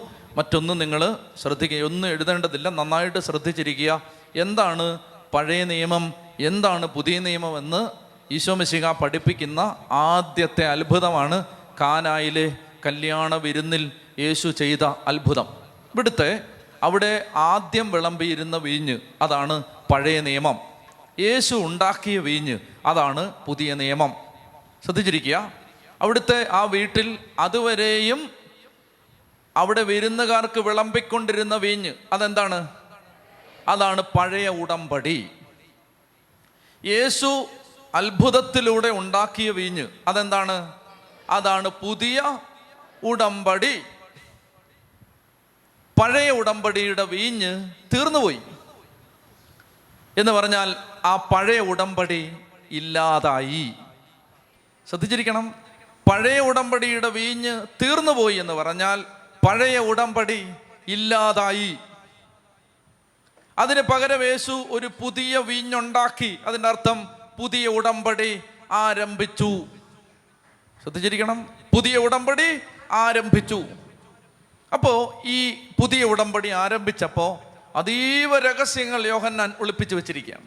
അത് യോഹന്നാൻ പറയുന്നത് നിങ്ങളുടെ മുത്തുകൾ എടുത്ത് പന്നികൾക്ക് ഇട്ട് കൊടുക്കരുത് അതാണ് യോഹന്നാന്റെ ഒരു നിലപാട്. യോഹന്നാൻ ഒന്നും നേരെ പറയില്ല. അതിന്റെ കാരണം എന്താണ്? യോഹന്നാൻ പറയുന്നത് ഇത് നന്നായി ആഗ്രഹിച്ച് വരുന്നവർക്ക് മാത്രമേ ഈ രഹസ്യം പിടികിട്ടാവൂ. അല്ലെങ്കിൽ എന്താ സംഭവിക്കുന്നറിയാമോ അല്ലെങ്കിൽ ഇന്നലെ നമ്മൾ പരിസരെ കുറിച്ച് വായിച്ചില്ലേ? നിങ്ങൾ നിങ്ങൾ എന്ത് ചെയ്യുന്നു? നിങ്ങൾ സ്വർഗരാജ്യത്തിന്റെ വാതിൽ അടച്ചു കളയുന്നു എന്നിട്ട് നിങ്ങൾ എന്ത് ചെയ്യുന്നു നിങ്ങൾ വിളക്കെടുത്ത് പറയുടെ കീഴിൽ വെക്കുന്നു. വിളക്കെടുത്ത് പറയുടെ കീഴിൽ വെക്കുന്നു എന്ന് പറഞ്ഞാൽ ഈ വിളക്കാണ് യേശു ഈ വിളക്കാണ് പുതിയ നിയമം. ആ പുതിയ നിയമം എടുത്ത് പരിസരെന്ത് ചെയ്തു? അതെടുത്ത് അടച്ചു വെച്ചു. ഇത് ആരും കാണണ്ട ഇത് ആരും അറിയണ്ട. അപ്പോ ഈ ദൈവരാജ്യത്തിന്റെ രഹസ്യങ്ങൾ അടച്ചു വെച്ചവർ. എന്നിട്ട് കർത്താവ് പറയാണ് നിങ്ങൾ നിങ്ങൾക്ക് ഇതെല്ലാം അറിയാം. പക്ഷേ നിങ്ങൾ ആർക്കും ഇത് പറഞ്ഞു കൊടുക്കില്ല. നിങ്ങൾ ആ സ്വർഗരാജ്യത്തിന്റെ വാതിൽ പാവപ്പെട്ടവർക്ക് മുമ്പിൽ അടച്ചു കളയുന്നവരാണ്. അതുകൊണ്ട് അങ്ങനെയുള്ളവർക്ക് മാത്രമല്ല മത്തായി പതിനൊന്നിൽ പറയുന്നത് പോലെ ശ്രദ്ധിച്ചിരുന്നാൽ മതി. ബുദ്ധിമാന്മാരിൽ നിന്നും വിവേകികളിൽ നിന്നും മറച്ചു വെച്ച് ശിശുക്കൾക്കാണ് ഇത് വെളിപ്പെടുത്തുന്നത്. ദൈവരാജ്യത്തിന്റെ രഹസ്യങ്ങൾ.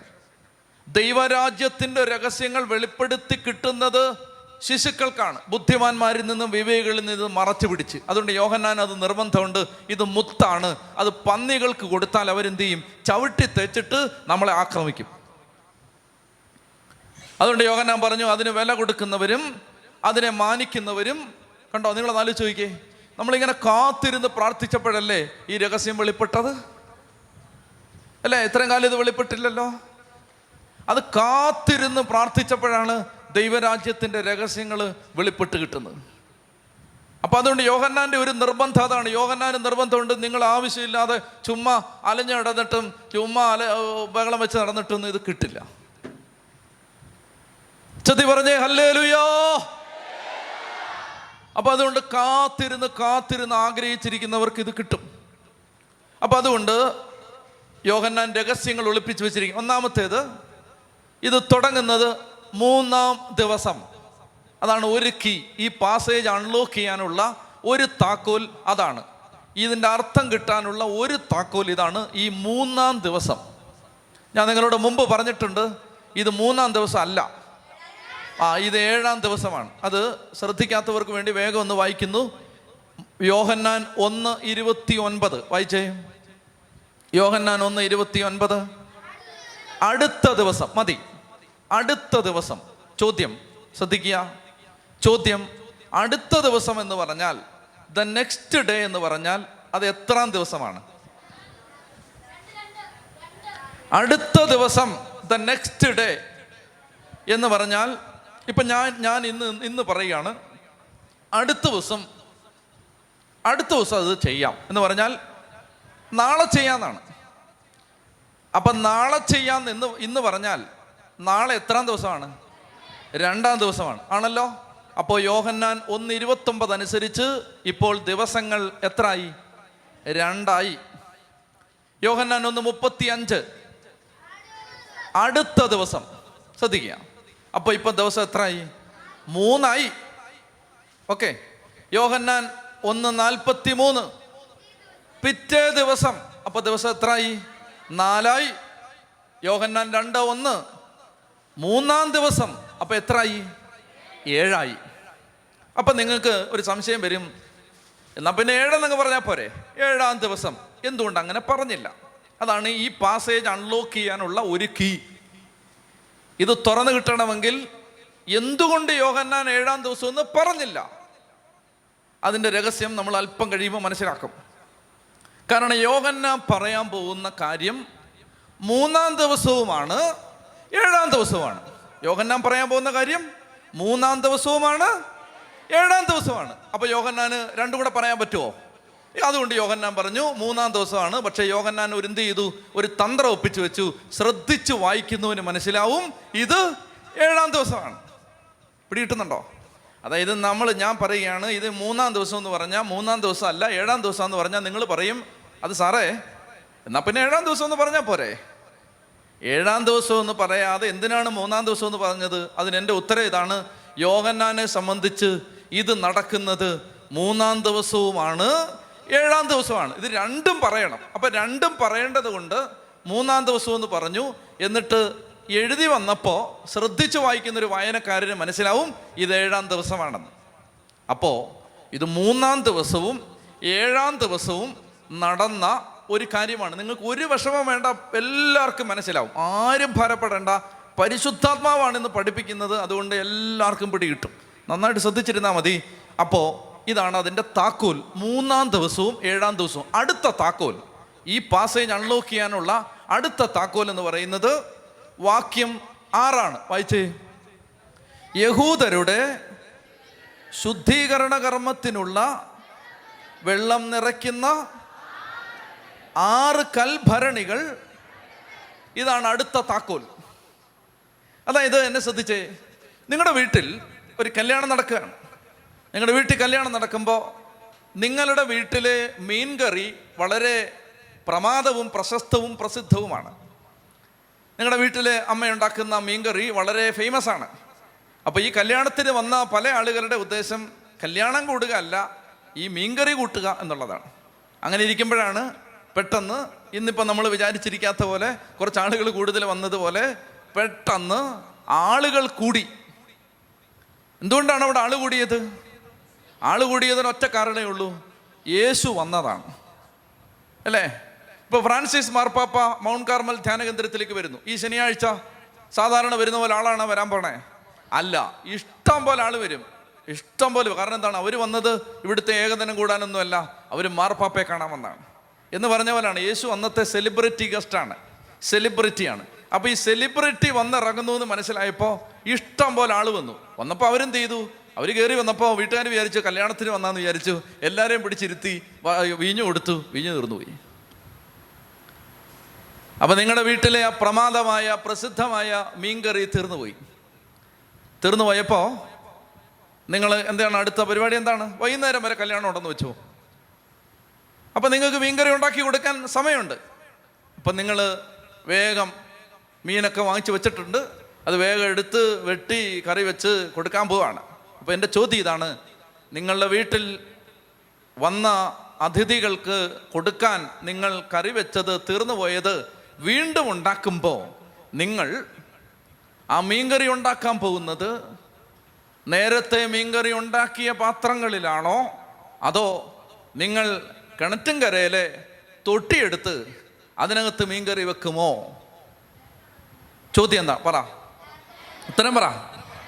കോമൺ സെൻസ് വെച്ച് പറഞ്ഞാൽ മതി.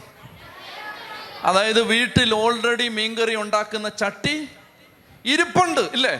നിങ്ങളിങ്ങനെ ഒന്നും അറിയാത്തവരിക്കാതെ ഇരിപ്പുണ്ടോ?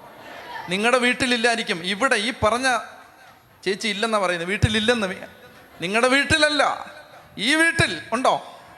ഉണ്ടല്ലോ? അങ്ങനാണെങ്കിൽ ഈ വീട്ടിൽ ഇനി മീൻകറി ഉണ്ടാക്കുമ്പോൾ അവർ അവിടെ കാൽ കഴുകാൻ ഞങ്ങളുടെ പിള്ളേർ കുളിക്കുന്നത് വലിയ അണ്ടാവിനകത്ത് വെള്ളം നിറച്ചിട്ട് കപ്പിനകത്ത് കോരിയാണ്. ഇവന്മാരെല്ലാം കുളിച്ചോണ്ടിരുന്നത് ഇവിടെ കേട്ടോ? മാതാപിതാക്കൾ അറിയണം.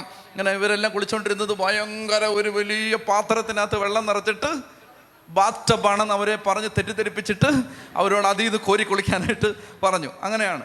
അപ്പോൾ നിങ്ങൾ ഇവിടെ മീൻകറി തീർന്നു പോയാൽ ആ പിള്ളേർ കുളിച്ചുകൊണ്ടിരുന്ന ആ പാത്രത്തിനകത്ത് മീൻകറി ഉണ്ടാക്കുമോ? ഇല്ല അതെല്ലാം അഴുക്കാണ്. അതിനകത്തുനിന്ന് മീൻകറി ഉണ്ടാക്കാൻ പറ്റില്ല. നിങ്ങൾക്ക് മീൻകറി ഉണ്ടാക്കിയ പാത്രങ്ങൾ ഓൾറെഡി ഈ വീട്ടിൽ ഇരിപ്പുണ്ട്. എന്നെ ശ്രദ്ധിക്കണം. ഈ വീട്ടിൽ വീഞ്ഞ് തീർന്നു പോയപ്പോൾ ആ വീട്ടിൽ നേരത്തെ വീഞ്ഞിരുന്ന വലിയ ഭരണികളും വലിയ തോൽക്കുടങ്ങളും ആ വീട്ടിലിരിക്കെ യേശു എന്തിന് ശുദ്ധീകരണത്തിന്റെ വെള്ളം സൂക്ഷിക്കാൻ വെച്ചിരുന്ന കൽഭരണികളിൽ വെള്ളം കോരി നിറച്ച് അത് വീഞ്ഞാക്കി എന്നതാണ് ഈ പാസേജിന്റെ അർത്ഥം തുറക്കാനുള്ള രണ്ടാമത്തെ താക്കോൽ. പിടിയിട്ടുന്നുണ്ടോ രണ്ടാമത്തെ. നമ്മൾ അതിൽ ഉത്തരത്തിലേക്ക് എത്തിയിട്ടില്ല. താക്കോൽ രണ്ട്. രണ്ട് താക്കോലിട്ടാണ് ഇത് പൂട്ടിയിരിക്കുന്നത്. യോഹന്നാൻ രണ്ട് താക്കോലിട്ടാണ് ഇത് പൂട്ടിയിരിക്കുന്നത്. ഒന്നാമത്തെ താക്കോൽ നമുക്ക് കിട്ടി. എന്താണത്? മൂന്നാം ദിവസം. നമ്മൾ പറയാണ് യോഹന്നാനെ ഞങ്ങൾക്ക് മനസ്സിലായി. ഇത് മൂന്നാം ദിവസമല്ല. ഇത് ഏഴാം ദിവസമാണ്. നമുക്കത് പിടികിട്ടി.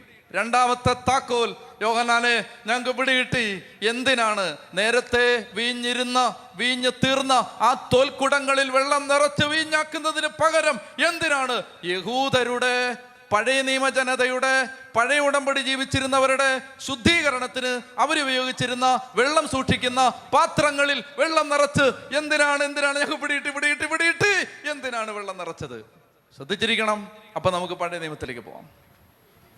അവിടെ ഈ ശുദ്ധീകരണ കർമ്മത്തിനുള്ള വെള്ളം നിറയ്ക്കുന്ന കൽഭരണികൾ അതിനെക്കുറിച്ച് പറയുന്ന ഭാഗത്ത് സംഖ്യയുടെ പുസ്തകം പത്തൊൻപതാം അധ്യായം. സംഖ്യയുടെ പുസ്തകം പത്തൊൻപതാം അധ്യായം. അപ്പോൾ ഇവിടെ പറയുന്നത് ശ്രദ്ധിച്ചിരിക്കുക ചാടിക്കയറി ഒന്നും വായിക്കരുത് നന്നായിട്ട് ശ്രദ്ധിക്കുക ആ പാസേജ് എടുക്കുക ആദ്യം. സംഖ്യയുടെ പുസ്തകം പത്തൊൻപതാം അധ്യായം. അതിന് പി ഒ സി ബൈബിളിൽ ബൈബിൾ എഡിറ്റേഴ്സ് കൊടുത്തിരിക്കുന്ന തലക്കെട്ട് എന്താണ്? ശുദ്ധീകരണ ജലം. അപ്പൊ ഈ ജലം സൂക്ഷിക്കുന്ന കൽഭരണി ആയിരുന്നു അത്. ശുദ്ധീകരണ ജലം. അപ്പോ ഈ ശുദ്ധീകരണ ജലം അത് തയ്യാറാക്കുന്ന വിധമാണ് ആദ്യത്തെ പാരഗ്രാഫ്. എന്നിട്ട് പതിനൊന്ന് മുതലുള്ള വാക്യങ്ങൾ വായിക്കാം. പതിനൊന്ന് മുതലുള്ള വാക്യങ്ങൾ. ഉച്ചത്തി വായിക്കാം. മൃതശരീരത്തെ സ്പർശിക്കുന്നവൻ ഏഴ് ദിവസത്തേക്ക് ആഹാ എത്ര ദിവസത്തേക്ക്? മൃതശരീരത്തെ സ്പർശിക്കുന്നവൻ ഏഴ് ദിവസത്തേക്ക് അശുദ്ധനായിരിക്കും. ഇനി വായിച്ചേ. പന്ത്രണ്ടാം വാക്യം. മൂന്നാം ദിവസവും ഏഴാം ദിവസവും ശുദ്ധീകരണ ജലം കൊണ്ട് അവൻ തന്നെ തന്നെ ശുദ്ധനാക്കണം. എന്നെ ശ്രദ്ധിച്ച്. അശുദ്ധനാക്കപ്പെട്ട ഒരു യഹൂദൻ അശുദ്ധനാക്കപ്പെട്ട ഒരു യഹൂദൻ മൂന്നാം ദിവസവും ഏഴാം ദിവസവും ഈ കൽഭരണിയിലെ ശുദ്ധീകരണ ജലമെടുത്ത് തന്റെ ദേഹം കഴുകണം. കേൾക്കണേ ഏതൊക്കെ ദിവസങ്ങളിലാണ്? മൂന്നാം ദിവസവും ഏഴാം ദിവസവും. ശുദ്ധീകരണ ജലം സൂക്ഷിക്കുന്ന കൽഭരണിയിൽ നിന്ന് വെള്ളമെടുത്ത് അവൻ തന്നെ തന്നെ ശുദ്ധനാക്കണം. അപ്പൊ അവന്റെ അശുദ്ധി മാറും. ഇതായിരുന്നു പഴയ ഉടമ്പടിയിൽ ശുദ്ധീകരണത്തിന്റെ നിയമം. ശുദ്ധീകരണ ജലം എടുത്ത് ശുദ്ധീകരണ ജലമെടുത്ത് തന്നെ തന്നെ കഴുകണം. അല്ലെങ്കിൽ തന്റെ മേൽ തളിക്കണം. അങ്ങനെ തളിക്കുമ്പോൾ ഇയാൾ ശുദ്ധിയുള്ള ആളായിട്ട് മാറും. ഏതൊക്കെ ദിവസങ്ങളിലാണ്? മൂന്നാം ദിവസവും ഏഴാം ദിവസവും. എന്റെ പ്രിയപ്പെട്ട മക്കളെ ശ്രദ്ധിച്ച് കേൾക്കുക. ഇവിടെ കർത്താവ് കർത്താവിശ്വമിശിക ഞാൻ പറഞ്ഞു ആ വീട്ടിൽ തീർന്നു പോയ പഴയ ഉടമ്പടി സോറി പഴയ ആ വീഞ്ഞ്. എന്താണ് ആ പഴയ വീഞ്ഞ്? പഴയ ഉടമ്പടി പഴയ നിയമം. ആ വീഞ്ഞ് തീർന്നുപോയി. എന്ന് പറഞ്ഞാൽ പഴയ ഉടമ്പടി പ്രകാരമുള്ള ശുദ്ധീകരണത്തിന്റെ വഴികൾക്ക് മനുഷ്യനെ ശുദ്ധീകരിക്കാൻ പറ്റാതായി. അല്ലെങ്കിൽ പഴയ ഉടമ്പടി അനുസരിച്ചുള്ള ശുദ്ധീകരണത്തിന് മനുഷ്യനെ ബാഹ്യമായി മാത്രമേ ശുദ്ധീകരിക്കാൻ പറ്റൂ. പഴയ ഉടമ്പടി അനുസരിച്ച് മനുഷ്യനെ ശുദ്ധീകരിക്കുമ്പോൾ ഈ ശുദ്ധീകരണ ജലം കൊണ്ട് കഴുകുമ്പോൾ ഒരു മനുഷ്യനെ അത് ബാഹ്യമായിട്ട് മാത്രമേ ശുദ്ധീകരിക്കൂ. അവന്റെ ഉള്ളിലെ കോപം അതുപോലുണ്ട്. അവന്റെ ഉള്ളിലെ അസൂയ അതുപോലുണ്ട്. അവന്റെ ഉള്ളിലെ ദ്രവ്യാഗ്രഹം അതുപോലുണ്ട്. അവന്റെ ഉള്ളിലെ മോഹം അതുപോലുണ്ട്. അവന്റെ ഉള്ളിലെ അഹങ്കാരം അതുപോലുണ്ട്. അവൻ പുറമേ ശുദ്ധനായി. കർത്താവ് പറയാണ് ആ പഴയ ഉടമ്പടി തീർന്നു. അതില്ലാതായി ആ വീഞ്ഞ് തീർന്നുപോയി. ഇതാ ഞാൻ ഒരു പുതിയ വീഞ്ഞ് ഉണ്ടാക്കുകയാണ്. ആ പുതിയ വീഞ്ഞ് ശുദ്ധീകരണ കർമ്മത്തിന് ഉപയോഗിച്ച കൽഭരണിയിൽ എടുത്തതിന്റെ കാരണം എന്താണെന്നറിയാമോ? കാരണം ഇത് ശുദ്ധീകരണത്തിന്റെ കർമ്മമാണ്. നിന്നെ ശുദ്ധീകരിക്കാൻ പോവുകയാണ്. ശുദ്ധീകരിക്കുന്നത് എങ്ങനെയാണ്? അതാണ് ഈശോ പഠിപ്പിക്കാൻ പോകുന്നത് ഈ ഉപമയിലൂടെ. ശുദ്ധീകരിക്കുന്നത് നിന്നെ പുതിയ സൃഷ്ടിയാക്കി മാറ്റാൻ പോവുകയാണ്. അതെങ്ങനെയാണ്? ഈ ശുദ്ധീകരണ കർമ്മത്തിന് വെള്ളം സൂക്ഷിക്കുന്ന കൽഭരണിയിൽ വെള്ളം കോരി വെക്കാൻ പറഞ്ഞു. അപ്പൊ അവരെല്ലാം വക്കോളം കോരി നിറച്ചു. വക്കോളം കോരി നിറച്ചപ്പോൾ കർത്താവ് വിശ്വസിക ആ വെള്ളത്തിന്റെ മീതെ കൈവച്ചിട്ട് പറഞ്ഞു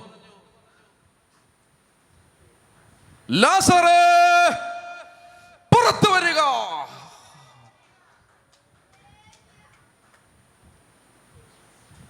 അങ്ങനെ പറഞ്ഞില്ലല്ലോ. ഈശോ അങ്ങനെ പറഞ്ഞില്ലല്ലോ. ആ വെള്ളത്തിന് മീതെ കൈവച്ചിട്ട് കർത്താവ് ഈശോമിശിക പറഞ്ഞു.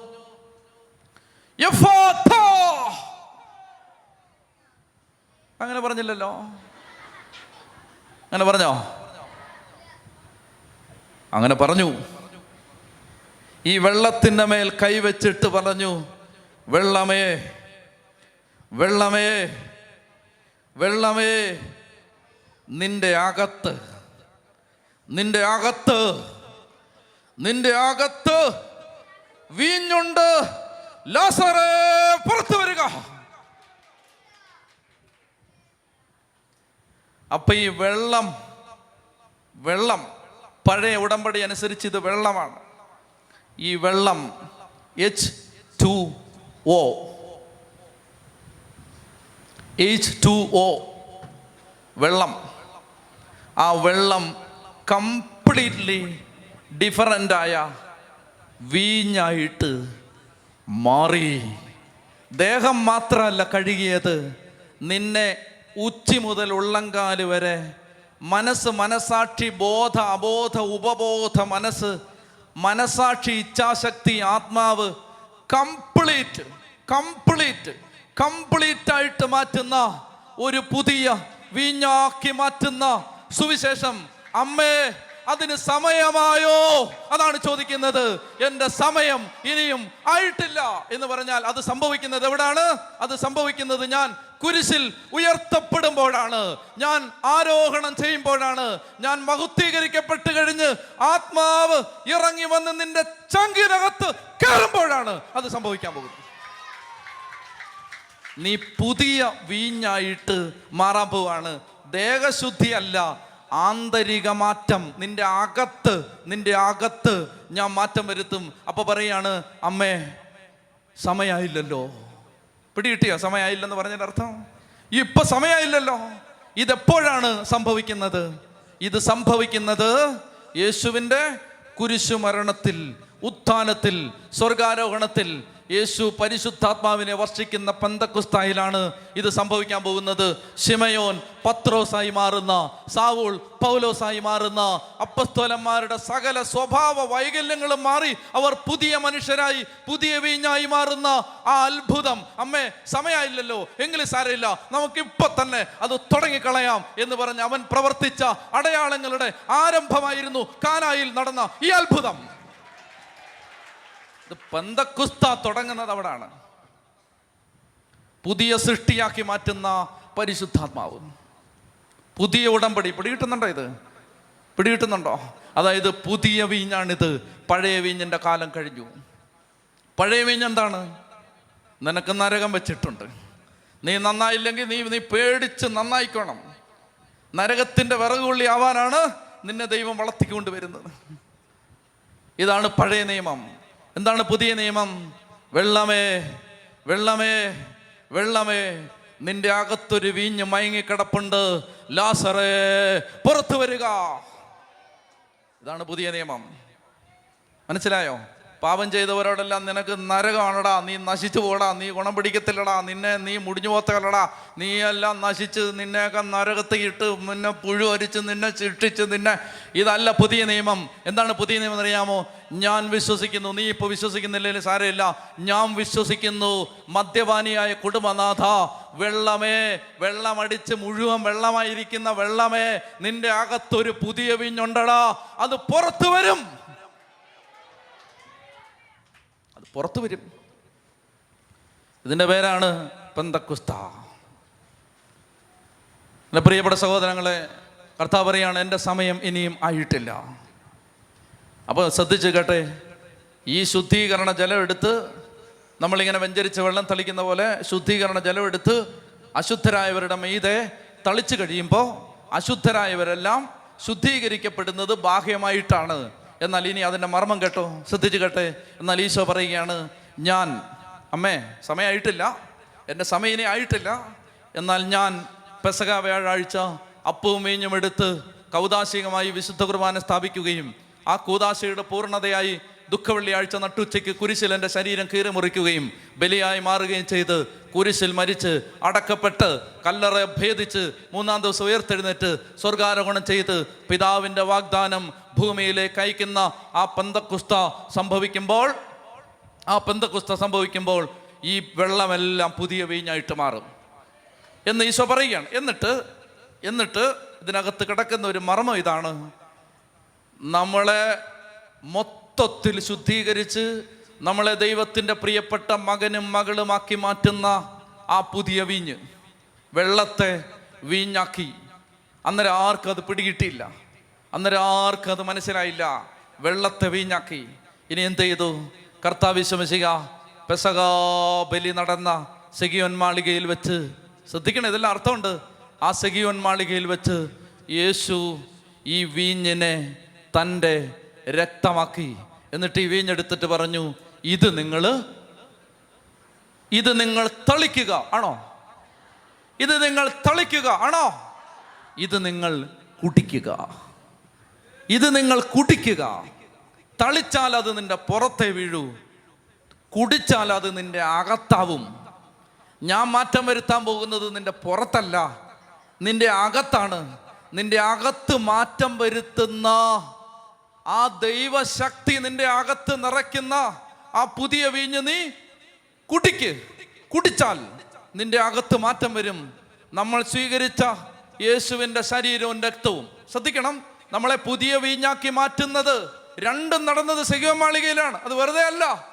രണ്ടും ഒന്ന് നമ്മളെ പുതിയ വീഞ്ഞാക്കി മാറ്റുന്ന യേശുവിന്റെ പരിശുദ്ധ ശരീര രക്തങ്ങളുടെ സ്വീകരണം. അത് നടന്നത് സിംഹം മാളികയിലാണ്. രണ്ട് അത് സ്വീകരിച്ച് കാത്തിരിക്കുന്ന മക്കളുടെ മേൽ അതേ സിഗിവൻ മാളികയിൽ വെച്ച് എന്റെ ആത്മാവ് നിറയും. ഇത് രണ്ടും നിന്നെ പുതിയ വീഞ്ഞാക്കി മാറ്റും.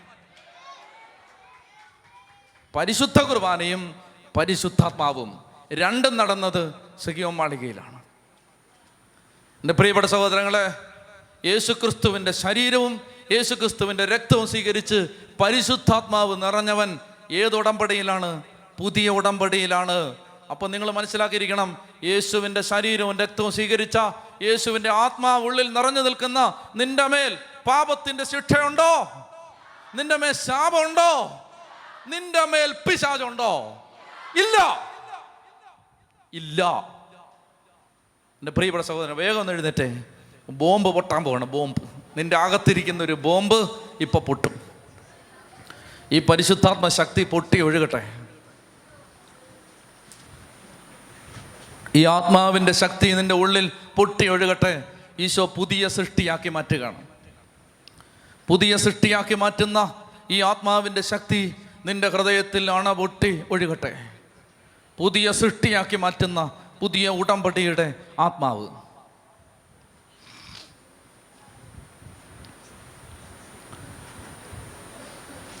കർത്താവായ യേശു ക്രിസ്തു നിന്റെ പാപങ്ങൾക്ക് വേണ്ടി മരിച്ച് കുരിശിൽ മരിച്ച് ഉയർത്തെഴുന്നേറ്റ് വന്ന് നീ വിശ്വസിക്കുന്നുവോ? പിതാവിന്റെ വാഗ്ദാനമായ പരിശുദ്ധാത്മാവിനെ കൂതാശകളിലൂടെ നിന്റെ മേൽ വർഷിച്ചു വന്ന് നീ വിശ്വസിക്കുന്നുവോ? ജീവിക്കുന്ന ദൈവത്തിന്റെ ആത്മാവ് നിന്റെ ഹൃദയത്തിൽ വസിക്കുന്നുവെന്ന് നീ വിശ്വസിക്കുന്നുവോ? ആ ജീവനുള്ള ദൈവത്തിന്റെ ആത്മാവ് യേശുവിനെ മരിച്ചവരിൽ നിന്ന് ഉയർപ്പിച്ച ആത്മാവാണെന്ന് നീ വിശ്വസിക്കുന്നുവോ? കല്ലറ തകർത്ത് മരിച്ചു കിടന്ന യേശുവിന്റെ മൃതദേഹത്തെ രൂപാന്തരപ്പെടുത്തി യേശുവിനെ ഉത്ഥാനം ചെയ്യിച്ച അതേ ആത്മാവാണ് നിന്റെ ഉള്ളിൽ വസിക്കുന്നതെന്ന് നീ വിശ്വസിക്കുന്നുവോ നീ സ്വീകരിച്ചത് യേശുവിന്റെ ശരീരവും രക്തവുമാണെന്നും നിന്റെ ഉള്ളിലേക്ക് വന്നത് ജീവിക്കുന്ന ദൈവം നേരിട്ട് ആ ദൈവം തന്നെയാണ് നിന്റെ ഉള്ളിലേക്ക് വന്നതെന്നും നീ വിശ്വസിക്കുന്നോ. യേശു ക്രിസ്തു ജീവനോടെ നിന്റെ ഉള്ളിൽ എഴുന്നള്ളി വന്നിരിക്കുന്നുവെന്നും യേശുവിന്റെ ശരീരവും രക്തവും സ്വീകരിച്ച നിന്നിൽ യേശുവുണ്ടെന്നും നീ യേശുവിലാണെന്നും നീ വിശ്വസിക്കുന്നോ. ജീവിക്കുന്ന ദൈവത്തിന്റെ ആത്മാവിന്റെ ആലയമാണ് നിന്റെ ശരീരമെന്ന് നീ വിശ്വസിക്കുന്നോ. പ്രിയപ്പെട്ട മക്കളെ ഇത് വിശ്വസിക്കുന്നെങ്കിൽ ഇത് വിശ്വസിക്കുന്നെങ്കിൽ വെള്ളമേ നിന്റെ അകത്തെ വീഞ്ഞ് ഇപ്പോൾ പുറത്തു വരും. ഇത് നീ വിശ്വസിക്കുന്നുണ്ടെങ്കിൽ നിന്റെ അകത്തെ വീഞ്ഞ് ഇപ്പോൾ വെളി വരും. നിന്റെ അകത്ത് നിന്ന് നീ ഇന്ന് വരെയും സ്നേഹിക്കാൻ പറ്റാത്ത ക്ഷമിക്കാൻ പറ്റാത്ത താഴാൻ പറ്റാത്ത എളിമപ്പെടാൻ പറ്റാത്ത സഹായിക്കാൻ പറ്റാത്ത കരുണ കാണിക്കാൻ പറ്റാത്ത മറക്കാൻ പറ്റാത്ത ആ പഴയ വെള്ളത്തെ ദൈവ സ്നേഹം കൊണ്ട് നിറഞ്ഞ കരുണ കൊണ്ട് നിറഞ്ഞ ക്ഷമ കൊണ്ട് നിറഞ്ഞ ദയ കൊണ്ട് മലിവ് കൊണ്ട് നിറഞ്ഞ കൃപ കൊണ്ട് നിറഞ്ഞ ഒരു പുതിയ വീഞ്ഞാക്കി മാറ്റുന്ന ആ അഭിഷേകം നിന്നിൽ കത്തിപ്പടരും. ലാസറേ പുറത്തു വരിക.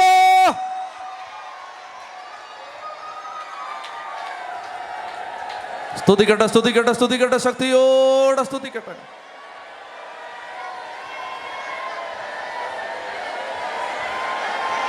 സ്തുതിക്കട്ടെ ശക്തിയോടെ സ്തുതിക്കട്ടെ. ഹാലലിയ ഹാലലിയ ഹാലലിയ ഹാലലിയ ഹാലലിയ ഹാലലിയ ഹാലലിയ ഹാലലിയ ഹാലലിയ ഹാലലിയ. എന്റെ ഉള്ളിൽ വസിക്കുന്ന പരിശുദ്ധാത്മാവ് എന്റെ ആത്മാവിലും ശരീരത്തിലും മനസ്സിലും എന്റെ പഞ്ചേന്ദ്രിയങ്ങളിലും എന്റെ ബോധാബോധ ഉപബോധ മനസ്സിലും ഒരണക്കെട്ട് പൊട്ടിയൊഴുകുന്നത് പോലെ പൊട്ടിയൊഴുകി എന്നെ സുഖപ്പെടുത്തുന്നു. എന്നെ മുറിവുണക്കുന്നു. എന്നെ സൗഖ്യപ്പെടുത്തുന്നു. എന്നെ പുതിയ സൃഷ്ടിയാക്കി മാറ്റുന്നു എന്ന് ഞാൻ വിശ്വസിക്കുന്നു. ലാസറേ പുറത്തു വരിക.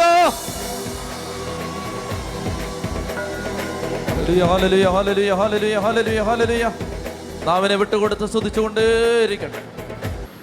ലൂക്കാസ് വിശേഷത്തിൽ നമ്മൾ വേഗം ഒരു കാര്യം വളരെ വളരെ പ്രധാനപ്പെട്ട ഒരു കാര്യം കൂടി മനസ്സിലാക്കി അവസാനിപ്പിക്കാം. ലൂക്കാസ് സുവിശേഷത്തിൽ ഈശോമിശിക ഇരുപത്തിരണ്ടാമത്തെ അധ്യായത്തിൽ ഈശോ രണ്ട് അപ്പസ്തോലന്മാരെ ഒരു സ്ഥലത്തേക്ക് അയക്കുന്നത് വായിക്കാം. ലൂക്ക ഇരുപത്തിരണ്ട് ഏഴ് ലൂക്ക സുവിശേഷം ഇരുപത്തിരണ്ടാം അധ്യായം ഏഴാം വാക്യം. പെസകാ കുഞ്ഞാടിനെ ബലി കഴിക്കേണ്ടിയിരുന്ന പുളിപ്പില്ലാത്ത അപ്പത്തിന്റെ ദിനം വന്നു ചേർന്നു. യേശു പത്രോസിനെയും യോഹന്നാനെയും അയച്ചുകൊണ്ട് പറഞ്ഞു നിങ്ങൾ പോയി നമുക്ക് പെസക ഭക്ഷിക്കേണ്ടതിന് ഒരുക്കങ്ങൾ ചെയ്യുവിൻ. ആ മതി മതി എന്റെ ചോദ്യം. പെസക ഭക്ഷിക്കുന്നതിനുള്ള ഒരുക്കങ്ങൾ ചെയ്യാൻ യേശു അയച്ചത് ആരെയൊക്കെയാണ്? ആരെയാണ് അയച്ചത്? പത്രോസിനെയും യോഹന്നാനെയും. പെസക ഭക്ഷിക്കുന്നതിനുള്ള ഒരുക്കങ്ങൾ ചെയ്യാൻ യേശു അയച്ചത് പത്രോസിനെയും യോഹന്നാനെയുമാണ്. ഇനി എന്റെ ചോദ്യം ഇവർ ചെന്ന് പട്ടണത്തിൽ ചെന്ന് ഇവർ എന്താവും ചെയ്തത്? എന്താവും ചെയ്തത്? പെസക ഭക്ഷിക്കുന്നതിനുള്ള ഒരുക്കം ചെയ്യാനാണ് ഇവരെ അയച്ചത്. ഇവരെന്ത് ചെയ്തു എന്നാണ് നിങ്ങൾ വിചാരിക്കുന്നത്? ഒരു വീട്ടിൽ ചെന്ന് തൂത്തുവാരി ടേബിളെല്ലാം പിടിച്ചിട്ട് കാര്യങ്ങളെല്ലാം വേണ്ട സാധനമെല്ലാം വാങ്ങിച്ച് റെഡിയാക്കി കൈ കഴുകാനുള്ള വെള്ളവും വെച്ച് ആണോ? അല്ല ശ്രദ്ധിക്കാം. പെസകായ്ക്കുള്ള ഒരുക്കം നടത്താൻ പത്രോസിനെ യോഹന്നാനെ അയച്ചു എന്ന് പറഞ്ഞാൽ അവർ നേരെ പോകുന്നത് മർക്കോസിന്റെ അമ്മയായ മറിയത്തിന്റെ വീട്ടിലേക്കല്ല. മറിച്ച് അവർ നേരെ പോകുന്നത് ജെറൂസലേം ദേവാലയത്തിലേക്കാണ്. ജെറൂസലേം ദേവാലയത്തിലേക്ക് അവർ ചെല്ലുമ്പോൾ ഏതാണ്ട് രണ്ട് ലക്ഷത്തോളം കുഞ്ഞാടുകളെ കൊന്ന് ആ ആടുകളുടെ മാംസം ചുട്ടെടുത്ത് ആടുകളുടെ മാംസം തോലെല്ലാം ഉരിഞ്ഞ് ആളുകൾ ആ ആടുകളെ ചുട്ടെടുത്ത് ഓരോ കുടുംബത്തിനും ഓരോ ആടിനെ വീതം അവരുടെ എണ്ണം അനുസരിച്ച് ദേവാലയത്തിൽ നിന്നാണ് കൊടുക്കുന്നത്. അപ്പോൾ ഈ ആടിനെ വാങ്ങാൻ വേണ്ടി അവർ ചെന്നു. ക്യൂ നിന്നു. ആടിനെ വാങ്ങി. ആരൊക്കെയാണ്? പത്രോസും യോഹന്നാനും. അവർ ആടിനെ വാങ്ങി. അവർ ആടിനെ വാങ്ങിയിട്ട് അവർ നേരെ ഒരു പുരോഹിതന്റെ അടുത്ത് കൊണ്ടുചെന്നു. ആ പുരോഹിതനെ ആടിനെ തിരിച്ചു മറിച്ചു എല്ലാം നോക്കി. കളങ്കമൊന്നുമില്ല. അപ്പോൾ എന്ത് ചെയ്തു? ആ ആടിനെ കൊല്ലുന്നവന്റെ കയ്യിലോട്ട് കൊടുത്തു. അപ്പോൾ ആ ആടിന്റെ കഴുത്ത് അറുത്തു. കഴുത്തറുത്തിട്ട് ആ ആടിന്റെ കഴുത്തറുത്ത് അതിന്റെ ചോര മുഴുവൻ ഒരു പാത്രത്തിലേക്ക് ഇറ്റിച്ചു. ഒരു ബേസിനകത്തേക്ക് ഈ ആടിന്റെ ചോര മുഴുവൻ ഇറ്റിച്ചു. എന്നിട്ട് പതിനാറ് പുരോഹിതന്മാർ ഇങ്ങനെ നിരന്ന് നിൽക്കുകയാണ് ജെറുസലേം ദേവാലയത്തിൽ. ആ പതിനാറ് പുരോഹിതന്മാർ ഒരു പുരോഹിതൻ അടുത്ത പുരോഹിതന്റെ അടുത്ത പുരോഹിതന്റെ കയ്യിലേക്ക് ഇങ്ങനെ ഈ പാത്രത്തിലുള്ള ബ്ലഡ് പാസ് ചെയ്ത് പാസ് ചെയ്ത് പാസ് ചെയ്ത് യോഹന്നാൻ ഇങ്ങനെ ഇത് കണ്ടു നിൽക്കുകയാണ്. ആരൊക്കെയാണ് പോയത്? പത്രോസും യോഹന്നാനും. അപ്പൊ യോഹന്നാൻ ഇത് കണ്ടു നിൽക്കുകയാണ്. യോഹന്നാൻ ആടിനെ കൊണ്ടുവന്ന് കൊടുത്തു. അപ്പൊ യോഹന്നാൻ ചെറുപ്പം കുറച്ചുകൂടെ എല്ലാവരും ചെറുപ്പക്കാരായിരുന്നു കേട്ടോ. പത്ത് ദിവസം വയസ്സനായിരുന്നു അങ്ങനല്ല. എല്ലാവരും എല്ലാവരും തേർട്ടി പ്ലസ് എല്ലാവരും അപ്പൊ അതിലേറ്റവും ഇളയ ആൾ യോഹന്നാൻ അത്രേ ഉള്ളൂ. അല്ലാതെ എല്ലാം അപ്പം പത്ത് ദിവസം വല്യപ്പനായിരുന്നു. ഇയാൾ പതിനേഴ് അങ്ങനൊന്നും അല്ല എല്ലാം കർത്താവിന്റെ ശിഷ്യന്മാരെല്ലാം ഏതാണ്ട് സമപ്രായക്കാരായിരുന്നു എന്നാണ് ഇപ്പോൾ എനിക്ക് കിട്ടിയിരിക്കുന്ന വിവരം. അപ്പോൾ അതുകൊണ്ട് ഈ യോഹന്നാൻ അതിലെ ഏറ്റവും ഇളയവൻ എന്നേ ഉള്ളൂ. അപ്പോൾ അനിയൻ രണ്ട് വയസ്സിന് ഇളയതാന്ന് വെച്ചു. രണ്ട് വയസ്സിന് ഇളയതായതുകൊണ്ട് പത്ത് ദിവസം പറഞ്ഞാണ് അനിയ നീ നീ ആടിനെ കൊണ്ട് കൊടുക്ക്. അപ്പൊ യോഹന്നാൻ കൊണ്ട് ആടിനെ കൊണ്ട് കൊടുത്തു. യോഹന്നാൻ നോക്കി നിൽക്കുമ്പോൾ ആടിന്റെ കഴുത്ത് അറുത്തു. അപ്പോൾ ഇങ്ങനെ ചോര ചീറ്റുന്ന സമയത്ത് ഒരു പുരോഹിതൻ പാത്രം പിടിച്ചു. ആ പാത്രത്തിനകത്തേക്ക് ആടിന്റെ ചോര മുഴുവൻ അപ്പോൾ യോഹന ഇങ്ങനെ നോക്കിയിരിക്കുകയാണ് പാത്രത്തിനകത്തേക്ക് ബ്ലഡ് എല്ലാം വീണു. അപ്പോൾ യോഹന നോക്കി നിൽക്കുമ്പോൾ ഈ പാത്രം അടുത്ത അച്ഛന്റെ കയ്യിലോട്ട് കൈമാറി അടുത്ത അച്ഛന്റെ കയ്യിലേക്ക്. അങ്ങനെ പതിനാറാമത്തെ അച്ഛൻ ഈ ബ്ലഡ് എടുത്ത് ബലിപീഠത്തിന്റെ ചുവട്ടിൽ ഒഴിച്ചു. അപ്പോൾ യോഹന നോക്കി നിൽക്കുമ്പോ യോഹന്ന മാത്രമല്ലല്ലോ. പത്രോസ് മാത്രമല്ലല്ലോ. ഇഷ്ടം പോലെ ലക്ഷക്കണക്കിന് യഹൂദന്മാർ വന്നിട്ടുണ്ട്. അപ്പൊ രണ്ട് ലക്ഷത്തോളം ആടുകളെ ഇന്ന് കൊല്ലുമെങ്കിൽ രണ്ട് ലക്ഷം പേരിന്ന് ഈ പള്ളി വന്ന് ആടിനെ വാങ്ങിക്കും. അപ്പോ ഇത്രയും ആടുകളുടെ ചോര. യോഗന്ന നോക്കുമ്പോൾ ബലിപീഠത്തിന്റെ ചുവട്ടിലേക്ക് ഇങ്ങനെ പാസ് ചെയ്ത് പാസ് ചെയ്ത് ഒഴിച്ചുകൊണ്ടിരിക്കുകയാണ് കണ്ടിന്യൂസ് ആയിട്ട് ഒഴിച്ചുകൊണ്ടിരിക്കുകയാണ് അപ്പൊ ഈ ചോരയെല്ലാം കൂടെ ഒരു നദി പോലെ ഒഴുകി പോകുന്നത് യോഹന്നാൻ ഇങ്ങനെ കണ്ടുകൊണ്ട് നിൽക്കുകയാണ്. അപ്പോൾ പെട്ടെന്ന് ഈ ആടിനെ വാങ്ങിച്ചു. ആടിനെ വാങ്ങിച്ചിട്ട് വേറെ സ്ഥലത്ത് കൊണ്ടു ചെന്നു കൊണ്ടു ചെന്നപ്പോൾ അവരിങ്ങനെ മുക്കാലി പോലൊരു സാധനത്തിൽ ഈ ആടിനെ ഇങ്ങനെ കുത്തി നിർത്തിയിട്ട് അതിന്റെ തോലെല്ലാം ഉരിഞ്ഞു. യേശുവിന്റെ കുരിശൊക്കെ നിങ്ങൾ ഓർത്തോണം ഈ സമയത്ത്. മുക്കാലിയിൽ ഇങ്ങനെ തൂക്കി ഇട്ടിട്ട് അതിന്റെ തോലെല്ലാം ഉരിഞ്ഞു. വസ്ത്രങ്ങളെല്ലാം ഉരിഞ്ഞെടുത്തു. തോലെല്ലാം ഉരിഞ്ഞു. എന്നിട്ട് അതിന്റെ താഴെക്കൂടെയും നടുക്കൂടെയും രണ്ട് കമ്പി കുത്തി ഇറക്കി. യോഹന്ന നോക്കുമ്പോൾ ഇങ്ങനൊരു കമ്പി ഇങ്ങനൊരു കമ്പി. ആടിനെ ഇങ്ങനെ നേരെ നിർത്തിയിട്ട് ഇങ്ങനെ തൂക്കിയിട്ടിട്ട് കഴുത്തിൽ ഇങ്ങനെ തൂക്കിയിട്ടിട്ട് ഇതിലെ ഒരു കമ്പി ഇങ്ങനെ നേരെ താഴോട്ട് ഇറക്കി ഇതിലെ ഒരു കമ്പി ഇറക്കി. യോഹന്ന നോക്കുമ്പോൾ ഒരു കുരിശാകൃതിയിൽ കമ്പി ഇങ്ങനെ കുത്തിക്കയറ്റി വെച്ചിരിക്കുന്നു. എന്നിട്ട് അതിനെ നേരെ കൊണ്ടുവന്ന് ഗ്രില്ല് ചെയ്യുന്ന സ്ഥലത്തേക്ക് കൊണ്ടുപോകും. അവിടെ വെച്ച് ഈ ആടിനെ ചുടും. എന്നിട്ട് ഈ ചുട്ടെടുത്ത ആടിന്റെ മാംസവുമായിട്ടാണ് യോഹന്നാൻ ഇങ്ങനെ നടന്ന് മർക്കൂസിന്റെ അമ്മയെ മറിയത്തിന്റെ വീട്ടിലേക്ക് പോകുന്നത്. അത് ബൈബിളിൽ എഴുതിയിട്ടില്ലെന്നേ ഉള്ളൂ. ഇങ്ങനെയാണ് പെസകായുടെ ക്രമം. മനസ്സിലായോ? അല്ലാതെ നേരെ പോയി അവിടുന്ന് പൊറോട്ട ഇറച്ചി വാങ്ങിച്ച് വെച്ചിട്ട് റെഡിയായിട്ട് അങ്ങനല്ല ഇത്. ഈ പെസകായുടെ ക്രമം ഇങ്ങനെയാണ് ശ്രദ്ധിക്കുക അപ്പൊ പോകുന്ന വഴിക്കെല്ലാം യോഹന്നാന്റെ മനസ്സിൽ ഒരു ചിന്ത. ഓ ഈ ബ്ലഡ് എല്ലാം കൂടെ എന്തോരം ബ്ലഡാണ് ദൈവേ എന്തോരം ചോരയാണ് ഈ പൊക്കോണ്ടിരിക്കുന്നത്. ഓ ഇതെല്ലാം കൂടെ. അപ്പൊ പത്രോസിനോട് ചോദിച്ചു പത്രോസേ ഈ ചോരയെല്ലാം കൂടെ എങ്ങോട്ടാ പോന്നേ? അപ്പൊ നീ കണ്ടില്ലേ എന്ന് പറഞ്ഞ ആ ബലിപീഠത്തിന്റെ അടിയിൽ ഈ ചോര ഇങ്ങനെ നദി പോലെ ഒഴുകി പോകുമ്പോൾ രണ്ട് വലിയ ടണൽ വെച്ചിട്ടുണ്ട്. രണ്ട് വലിയ പൈപ്പ് ജപ്പാൻ കുടിവെള്ള പദ്ധതിയുടെ പൈപ്പ് പോലെ വലിയ രണ്ട് പൈപ്പ് വെച്ചിട്ടുണ്ട്. അതിനകത്തൂടെ ഈ ബ്ലഡ് ഇങ്ങനെ ഒഴുകി. അപ്പൊ ഇത് എങ്ങോട്ടാ പോന്നേ? പത്രോസ് പറഞ്ഞു കൊടുത്തു. ഇപ്പൊ കാണിച്ചു തരാന്ന് പറഞ്ഞു. അപ്പൊ ഇവർ തിരിച്ച് പള്ളിയിൽ നിന്ന് ഇങ്ങനെ നടന്നു വരുമ്പോ കെദ്രോൺ കെദ്രോൺ അരുവി. അത് കാണാം. അപ്പോ പത്രോസ് കാണിച്ചു കൊടുത്തു ദേവാലയത്തിൽ നിന്ന് വരുന്ന ഈ ദേവാലയത്തിൽ നിന്ന് വരുന്ന രക്തം മുഴുവൻ കെദ്രോൺ അരുവിയിലെ ജലവുമായി മിക്സ് ചെയ്തിട്ട് യോഹന്നാൻ കാണുന്നത് രക്തവും വെള്ളവും രക്തവും വെള്ളവും രക്തവും വെള്ളവും. നമ്മൾ ശ്രദ്ധിച്ചിരുന്നോണം. രക്തവും വെള്ളവും യോഹന്ന നോക്കുമ്പോൾ കെദ്രോൺ തോട്ടിലൂടെ ഒഴുകി വരുന്ന എന്ത്? രക്തവും വെള്ളവും. ഇത് എവിടുന്ന് വരുന്നേ? ദേവാലയത്തിലെ ബലിപീഠത്തിന്റെ അടിയിന്ന് ബലിപീഠത്തിന്റെ അടിയിന്ന് രക്തവും വെള്ളവും.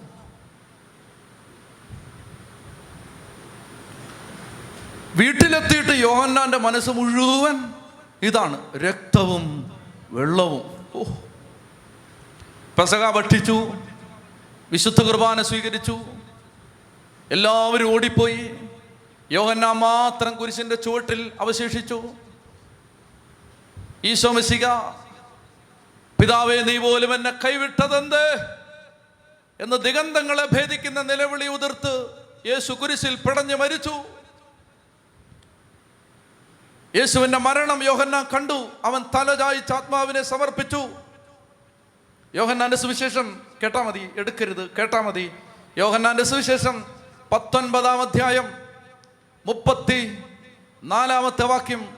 എന്നാൽ പടയാളികളിൽ ഒരുവൻ അവന്റെ പാർശ്വത്തിൽ കുന്തം കൊണ്ട് കുത്തി ഉടനെ അതിൽ നിന്ന് രക്തവും വെള്ളവും പുറപ്പെട്ടു. അത് കണ്ടയാൾ തന്നെ സാക്ഷ്യപ്പെടുത്തിയിരിക്കുന്നു. അത് കണ്ടവൻ ആരാണത്? യോഹന യോഹന പറയണ അയ്യോ അത് കണ്ടവൻ തന്നെയാണ്. ഈ പറയുന്നത് അവന്റെ സാക്ഷ്യം സത്യമാണ്. നിങ്ങളും വിശ്വസിക്കേണ്ടതിന് ഞാൻ സത്യമാണ് പറയുന്നത്. നിങ്ങൾ ആ വാക്യം പിന്നെ വായിച്ചാൽ മതി വീട്ടിൽ ചെന്നിട്ട്. നിങ്ങളും വിശ്വസിക്കേണ്ടതിന് അവ സത്യമാണ് പറയുന്നത്. യോഹനാൻ പറയുകയാണ് തലേന്ന് വൈകിട്ട് മൂന്ന് മണിക്ക് കെദ്രോൺ തോട്ടിലൂടെ ബലിപീഠത്തിന്റെ അടിയിൽ നിന്ന് ഒഴുകിയിറങ്ങിയ രക്തവും കെദ്രോൺ തോട്ടിലെ വെള്ളവും ചേർന്ന് ഒഴുകി വന്നതുപോലെ ഞാൻ കണ്ടതാണ്. ഞാൻ കണ്ടതാണ്. കുരിശിൽ മരിച്ചു കിടക്കുന്ന യേശുവിന്റെ പാർശ്വത്തിൽ നിന്ന് രക്തവും വെള്ളവും ഒഴുകി വരുന്നത് ഞാൻ കണ്ടതാണ്. ഞാൻ പറയുന്നത് സത്യമാണ്. ഇങ്ങനെ യോഹന്നാൻ പറയുന്നത് ഞാൻ പറയുന്നത് സത്യമാണ്. പ്രിയപ്പെട്ട സഹോദരങ്ങളെ യേശുവിന്റെ പാർശ്വത്തിൽ നിന്ന് രക്തവും വെള്ളവും ഒഴുകി. അത് യോഹന്നാൻ കണ്ടപ്പോൾ യോഹന്നാൻ മനസ്സിലായി. ബലിപീഠത്തിന്റെ അടിയിൽ നിന്ന് ഒഴുകി വന്ന രക്തവും വെള്ളവും പോലെ ഇതാ യഥാർത്ഥ ബലിയായി മാറിയ യേശുവിന്റെ ശരീരത്തിൽ നിന്ന് ഈ രക്തവും വെള്ളവും ഒഴുകി വരികയാണ്. ദേവാലയമായി ദൈവത്തിന്റെ ആലയമായി മാറിയ സഭയായി മാറിയ യേശുവിന്റെ ശരീരത്തിൽ നിന്നാണ് ഈ രക്തവും. കണ്ടോ? ജെറുസലേം ദേവാലയത്തിൽ നിന്നാണ് ഈ രക്തവും വെള്ളം ഒഴുകിയത് യോഹന്നാന് പെട്ടെന്ന് പെട്ടെന്ന് പിടികിട്ടുകയാണ്. യേശു ദേവാലയമായി മാറി സഭയായി മാറി. ആ സഭയുടെ ചങ്കിൽ നിന്നാണ് ഈ രക്തവും വെള്ളവും ഒഴുകുന്നത്.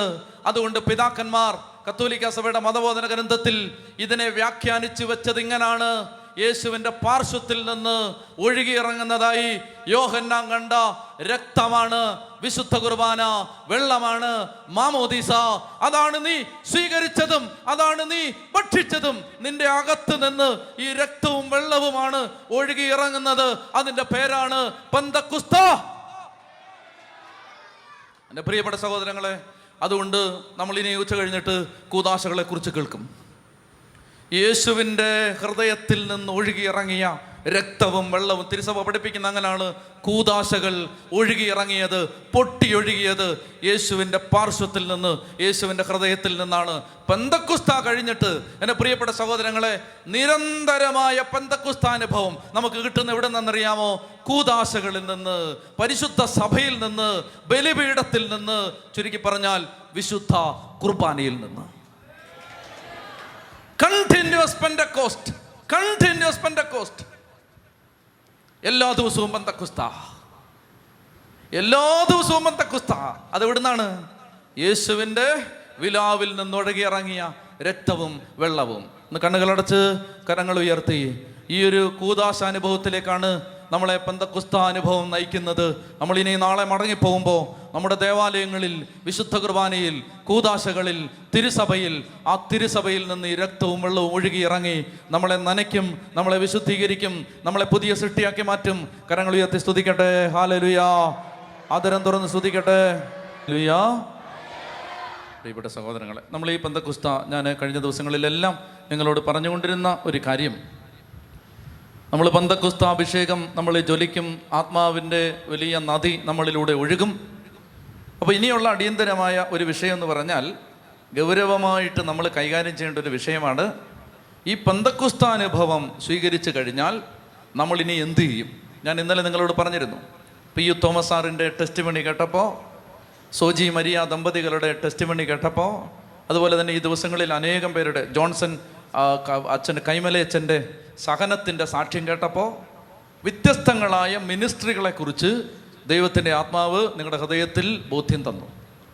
ഓരോന്നും ഓരോ മിനിസ്ട്രിയാണ്. അതായത് അതിനെങ്ങനെയാണ് കാണേണ്ടത്? നന്നായിട്ട് നിങ്ങൾ ശ്രദ്ധിച്ചിരിക്കുക. തിരുസഭയിലെ ശുശ്രൂഷകളെ നിങ്ങൾ എങ്ങനെയാണ് കാണേണ്ടത്? അതായത് ദൈവത്തിന്റെ ഹൃദയത്തിൽ കുരിശിൽ മരിച്ച യേശുവിന്റെ ഹൃദയത്തിൽ ഇപ്പോഴും ഭാരമുണ്ടെന്ന് പറഞ്ഞാൽ നിങ്ങൾ വിശ്വസിക്കുമോ? വിശ്വസിക്കുമോ? യേശുവിന്റെ ചങ്ക് ഇപ്പോഴും പിടയുകയാണെന്ന് പറഞ്ഞാൽ നിങ്ങൾ വിശ്വസിക്കുമോ? നിങ്ങൾ വിശ്വസിച്ചാലില്ലെങ്കിലും കർത്താവിന്റെ ചങ്ക് പടഞ്ഞുകൊണ്ടിരിക്കുകയാണ്. അതിന്റെ കാരണം എന്തെന്നറിയാമോ? സുവിശേഷം പ്രഘോഷിക്കപ്പെട്ടിട്ടില്ല. മനസ്സിലായോ? പ്രഘോഷിപ്പി പ്രഘോഷിക്കപ്പെടുന്നത് എന്താണ്? പഴയ ഉടമ്പടിയാണ്. സുവിശേഷത്തിന്റെ വിടുതൽ പ്രഘോഷിക്കപ്പെടുന്നില്ല. അതൊരു സങ്കടം. മറ്റൊരു സങ്കടം ഈ സുവിശേഷം അനേകരിലേക്ക് എത്തുന്നില്ല. ഇത് കർത്താവിന്റെ ഭാരമാണ് ആണല്ലോ? ഈ ഭാരം കർത്താവിന്റെ ചങ്കിൽ കിടക്കുന്ന ഈ ഭാരം കർത്താവ് പന്തക്കുസ്താനുഭവം ഒരു വ്യക്തിക്ക് കിട്ടുമ്പോൾ ഉദാഹരണത്തിന് സോജി മരിയ ദമ്പതികൾക്ക് കർത്താവ് ഈ ഭാരത്തിന്റെ ഒരംശം എടുത്ത് അവരുടെ ഹൃദയത്തിൽ വെച്ച് കൊടുത്തിട്ട് പറഞ്ഞു എന്റെ കുഞ്ഞുങ്ങൾക്ക് വേണ്ടി ആര് പോകും? അവർ പറഞ്ഞു ഞങ്ങൾ പോവാം. ഞങ്ങൾക്ക് പത്തൊമ്പത് കൊല്ലമായിട്ട് ഞങ്ങൾ മക്കളെ കാത്തിരിക്കുകയാണ് ഞങ്ങൾ പൊക്കോളാം.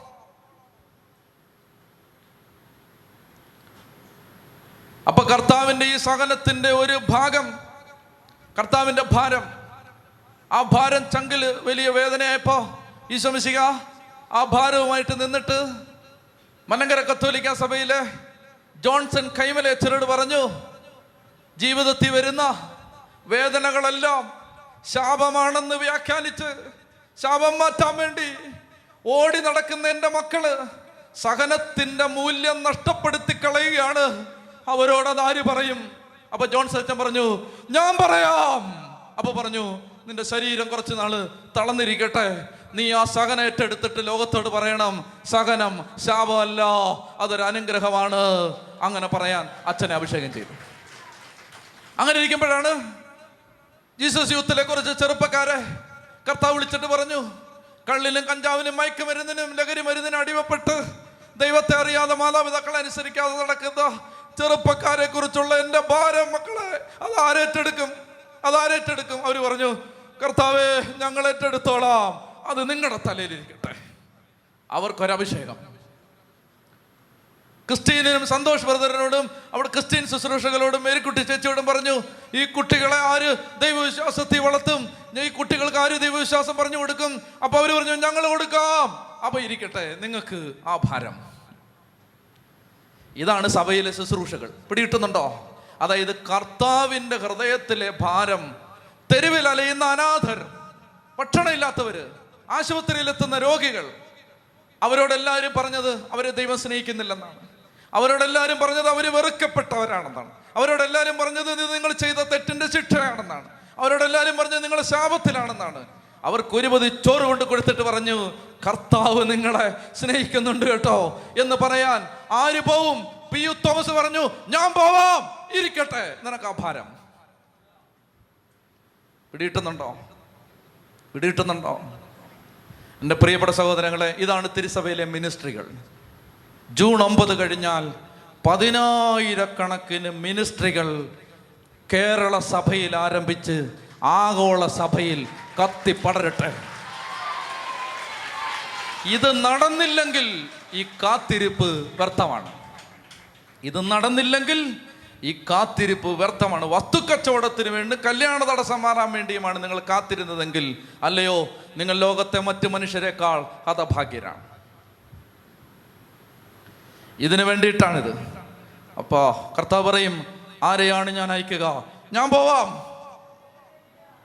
ഒരു ട്രെയിനിലിരുന്ന് ദൈവവചനം കേട്ടുകൊണ്ടിരിക്കുമ്പോ ഒരു ട്രെയിനിലിരുന്ന് ദൈവവചനം കേട്ടുകൊണ്ടിരിക്കുമ്പോ ബ്രദർ തോമസ് പോളിന് ഈ അഭിഷേകം ജ്വലിച്ചു. അദ്ദേഹം സ്തുതിക്കാൻ തുടങ്ങി ട്രെയിനിലിരുന്ന് സ്തുതിക്കാൻ തുടങ്ങി. അങ്ങനെ സ്തുതിച്ചുകൊണ്ടിരിക്കുന്ന സമയത്ത് അദ്ദേഹത്തോട് ഇങ്ങനെ ആരോ ചോദിക്കുന്നു ആരെനിക്കായി പോവും? ആരെനിക്കായി പോവും? ആ ട്രെയിനെ മുട്ടുകുത്തിട്ട് അദ്ദേഹം പറഞ്ഞു ഞാൻ പോവാം.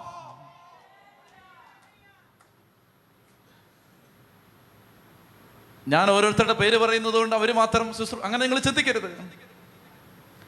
എല്ലാ വൈദികരും അഭിഷിക്തരും അൽമായ ശുശ്രൂഷകരും അനാഥാലയം നടത്തുന്നവരും വിദ്യാഭ്യാസ ശുശ്രൂഷ ചെയ്യുന്നവരും എന്റെ പ്രിയപ്പെട്ട സഹോദരങ്ങളെ ഈ ഭാരം ഇന്നലെ ഇവിടെ ദൈവ ശുശ്രൂഷ ചെയ്യുന്ന ആളുകളെ ഒന്ന് ഒരുമിച്ച് കൂട്ടിയപ്പോൾ അതിലൊരു ചേച്ചി പറഞ്ഞു എല്ലാ ആഴ്ചയും ഞാൻ വീട്ടിൽ ബിരിയാണി ഉണ്ടാക്കി തെരുവിൽ കൊണ്ടുപോയി കൊടുക്കുന്നുണ്ട്.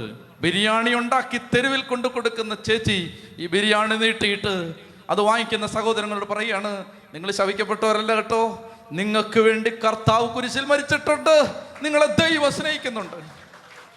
മിനിസ്ട്രി ഇത് നടന്നില്ലെങ്കിൽ ഈ പന്തക്കുസ്താഭിഷേകം വ്യർത്ഥമാണ്.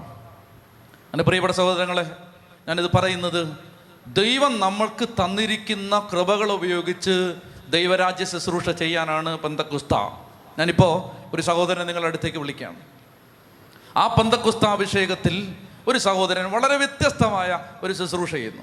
അതെന്താന്ന് വെച്ചാൽ ദൈവം ആ സഹോദരന് ആവശ്യത്തിൽ കൂടുതൽ സമ്പത്ത് കൊടുത്തു. ഇഷ്ടം പോലെ സമ്പത്ത് കൊടുത്തു. നല്ലപോലെ മനസ്സറിഞ്ഞ് ദൈവം കൊടുത്തു. അപ്പോൾ അദ്ദേഹം പറഞ്ഞു ദൈവമേ ഞാൻ ഞാൻ പോസ്റ്റ്മാനാണ്. ഇത് തന്നത് നീയാണ്. ഞാനിത് ആവശ്യമുള്ളവർക്കെല്ലാം കൊടുക്കാൻ പോവാണ്.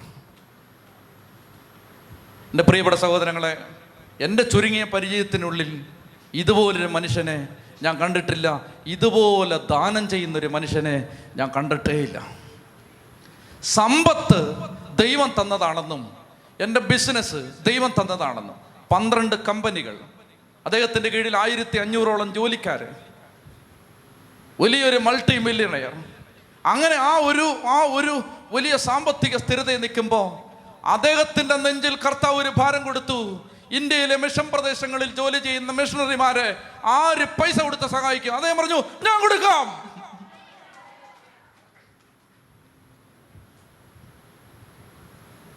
ദൈവ ശുശ്രൂഷ ചെയ്യുന്ന അൽമായ ശുശ്രൂഷകരെ ശുശ്രൂഷ കേന്ദ്രങ്ങളെ ഒരു നല്ല പള്ളി പണിഞ്ഞിട്ട് ആരാധന നടത്താൻ കാത്തിരുന്ന് കരയുന്ന കോയമ്പത്തൂരിലെയും തമിഴ്നാട്ടിലെയും ആസാമിലെയും ബീഹാറിലെയും പാവപ്പെട്ടവർക്ക് ആര് പള്ളി പണിഞ്ഞു കൊടുക്കും? അദ്ദേഹം പറഞ്ഞു ഞാൻ കൊടുക്കും.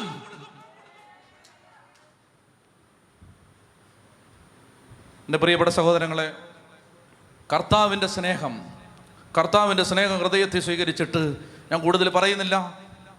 ദൈവത്തിന് മഹത്വം. ഒരു വ്യക്തിക്കല്ല ദൈവത്തിന് മഹത്വം. ദൈവത്തിന് കാരണം ദൈവത്തിന്റെ ഭാരമാണ്. അല്ലെങ്കിൽ വലിയൊരു അഞ്ച് പൈസ കൊടുക്കും നമ്മൾ. നിങ്ങൾ പറ.